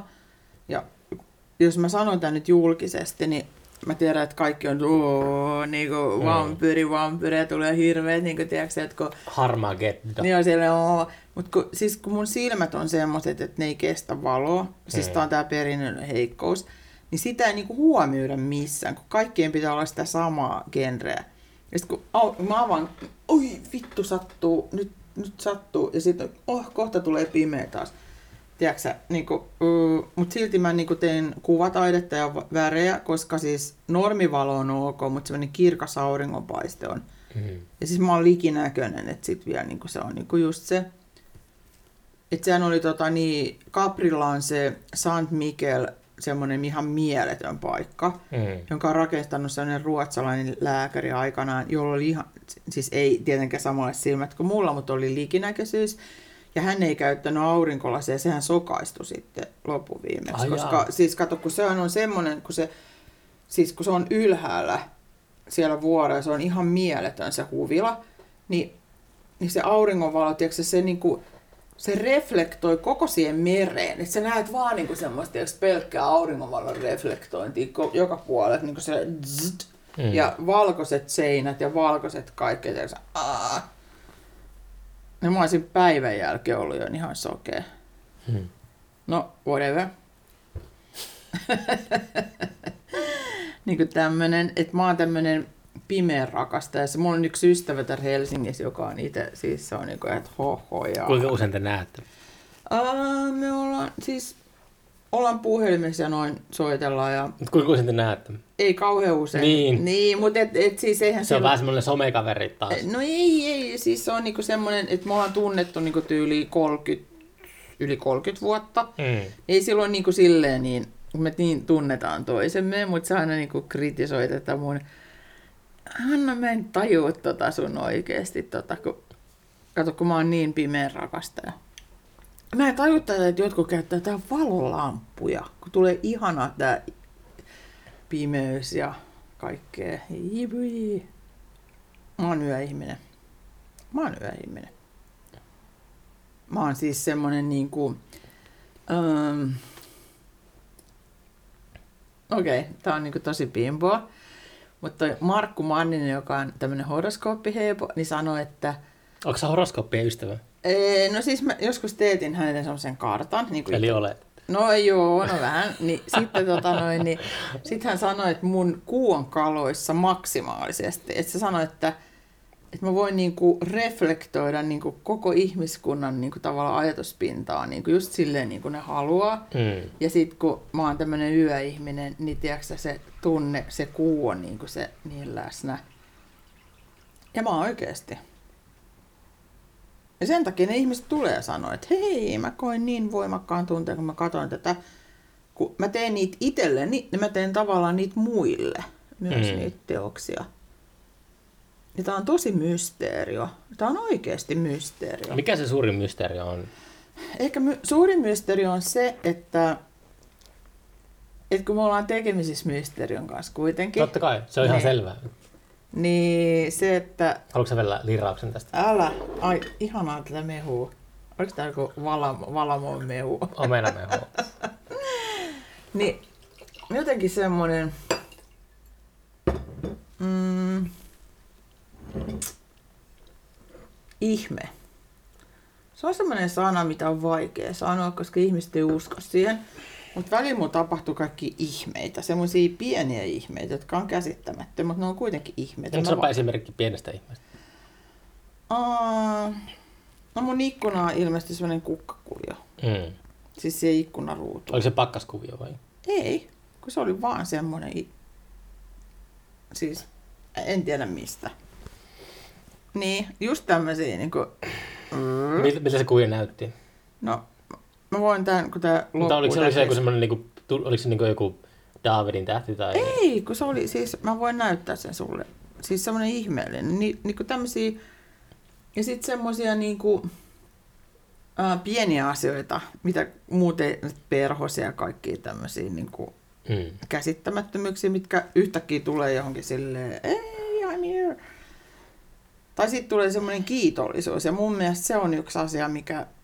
Öö, onko se semmoisen, niinku, mm, kun monesti saa lohtua semmosesta, että just katsoo vaikka kaukoputkella tähtitaivasta, niin kuin tajuaa oman pienuutensa ja semmoisen niin merkityksettömyyden. hei, mä oon lukenut 15-vuotiaan tähtitiedettä. Niin, mutta onko se semmoinen, niin kuin, että On, mä oon jo silloin kokenut Mutta miten sulla menee se tasapaino, että, että näetkö niin kuin silleen, sä asuu ikkunassa, että, että mä oon, niin kuin, mulla on niin kuin merkitystä, tai sitten se, että jos katsot tähtäivästä, niin mulla ei ole mitään merkitystä. Öö, se, että voi tehdä jotain asioita, jos katsot tähtitaivasta, sä tajut, kuinka hiton pieni sä oot, niin. niin sä voit ehkä tehdä jonkun teon rohkeudella sen jälkeen. Niin, Niin. niin. rohkeutta tarvitaan aina. Niin.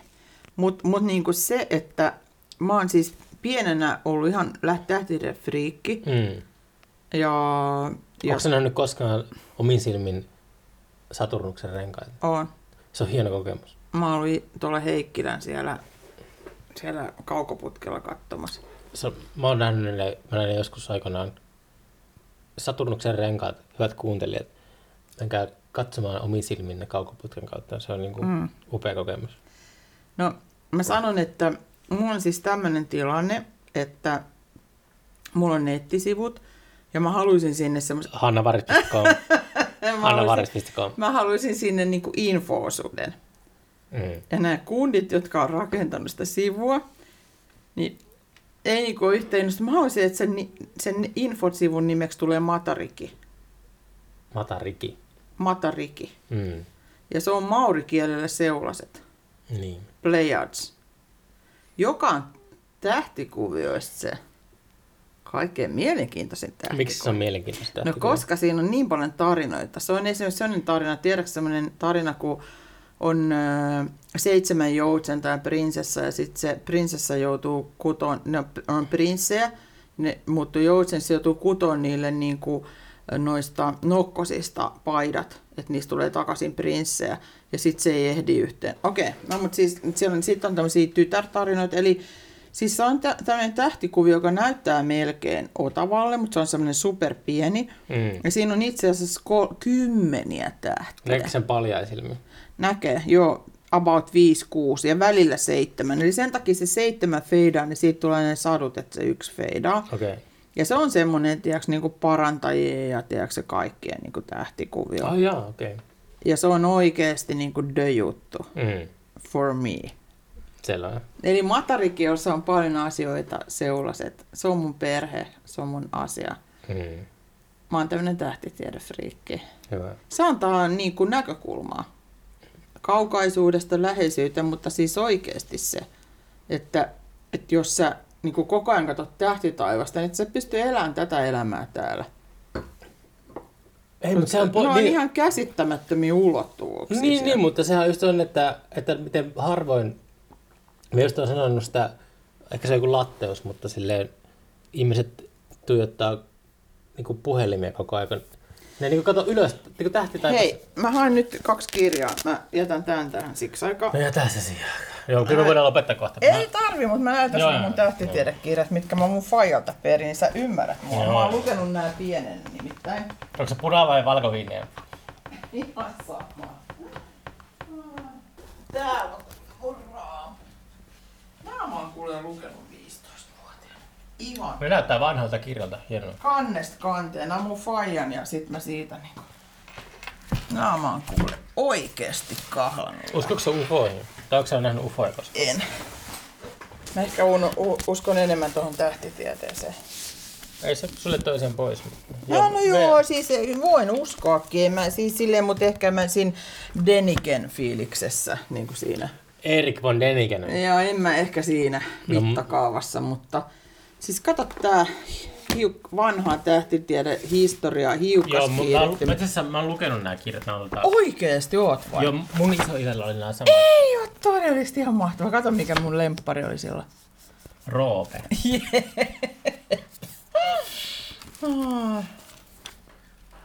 Aivan mahtia. Joo, no mutta tota, mm. Lopetellaan vaan. Joo, lopetellaan, kun tää on vähän... Menee nyt sfääreihin. Sfäärien Sfääreen laulu. menee mielestä pitää pikailla, mutta tota, pitää myös muistaa tota, käytöstavat ja pitää siivota jälkensä. Niin ja hei, pitäisikö olla joku slo- loppuslogani? Niin, tota, mm, Taide rulee. mikä, mikä, sun, mikä sun mielestä niin nyt on niin elämässä semmoista niin tosi pielessä, että minkä sä haluaisit, niin kuin, mikä muuttuisi? Oh Jesus Christ. Niin kuin maailmaa syleilevä kysymys. Ei, mutta ei se ollut No millään tietenkin luonto. tavalla. meri. Toi, toi on semmoinen niin apurahahakemus. Kun Ei, kun siis vastaus- oikeesti. Niin kuin totta kai mä oon kärsin joka päivä siitä meren tilanteesta ja Joo, joo, kaikesta. apuraha ja apuraha. Joo. Mut Ei, mutta et, et sä voi kysyä tuommoista, koska siis mä kuolen kohta, jos mä vastaan kaikkiin näihin. tämmöiseen- Ei, mutta se, että en mä, Mutta en mä tarkoita, mieluummin, mikä on kiitollisuuden arvoista tai mikä, no, mikä on ihan- kiitollisuuden arvosta. Tarviiko siihen vastata silleen, että antakaa apurahaa ja... Ei, vaan esimerkiksi tämä tilanne, että näkee ihmisiä, joilla on läsnä Mm. ja ollaan kiitosia pienistä asioista. No, mikä on yksi pieni asia, mistä voi olla kiitollinen? Mm, vaikka se, että mä oon elossa ja mä hengitän. Äh, Niin, mä oon kyllä sitä puhua tuosta kuolemaa suhteesta aina. Tota, Niin, silloin kun mä tipuin sieltä katolta, Mm. niin kyllä mun meni aika monta vuotta, että musta tuntui, että se kuolema piti kättä mun olkapäällä. pitikö? Piti. Mm. Ja sitten se tu- mun tunne mä muuttuu semmoisessa voimakkaammaksi, että mä tajusin oman rajallisuuteni. Ja sitten mä jotenkin kuvittelin, että mä voin kuolla milloin vaan. Ja nyt mä oon jo tän ikäinen, eikä mä oon vieläkään kuollut. Ja nyt mä tunnen itseni Onko paljon... tämä Ne... testamenttia? Ei, tää on, tää on niinku alkumetri.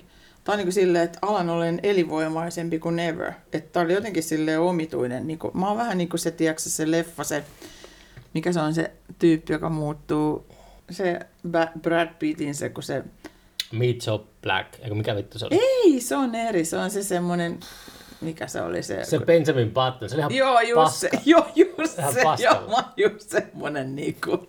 Mä oon just semmonen, tylsempää tiedäks- leffaa. Joo, joo, just niinku, mutta se on just niinku bimbo-idea. Mm. mä oon just semmonen. Että nuoremmaksi mennään. Mm.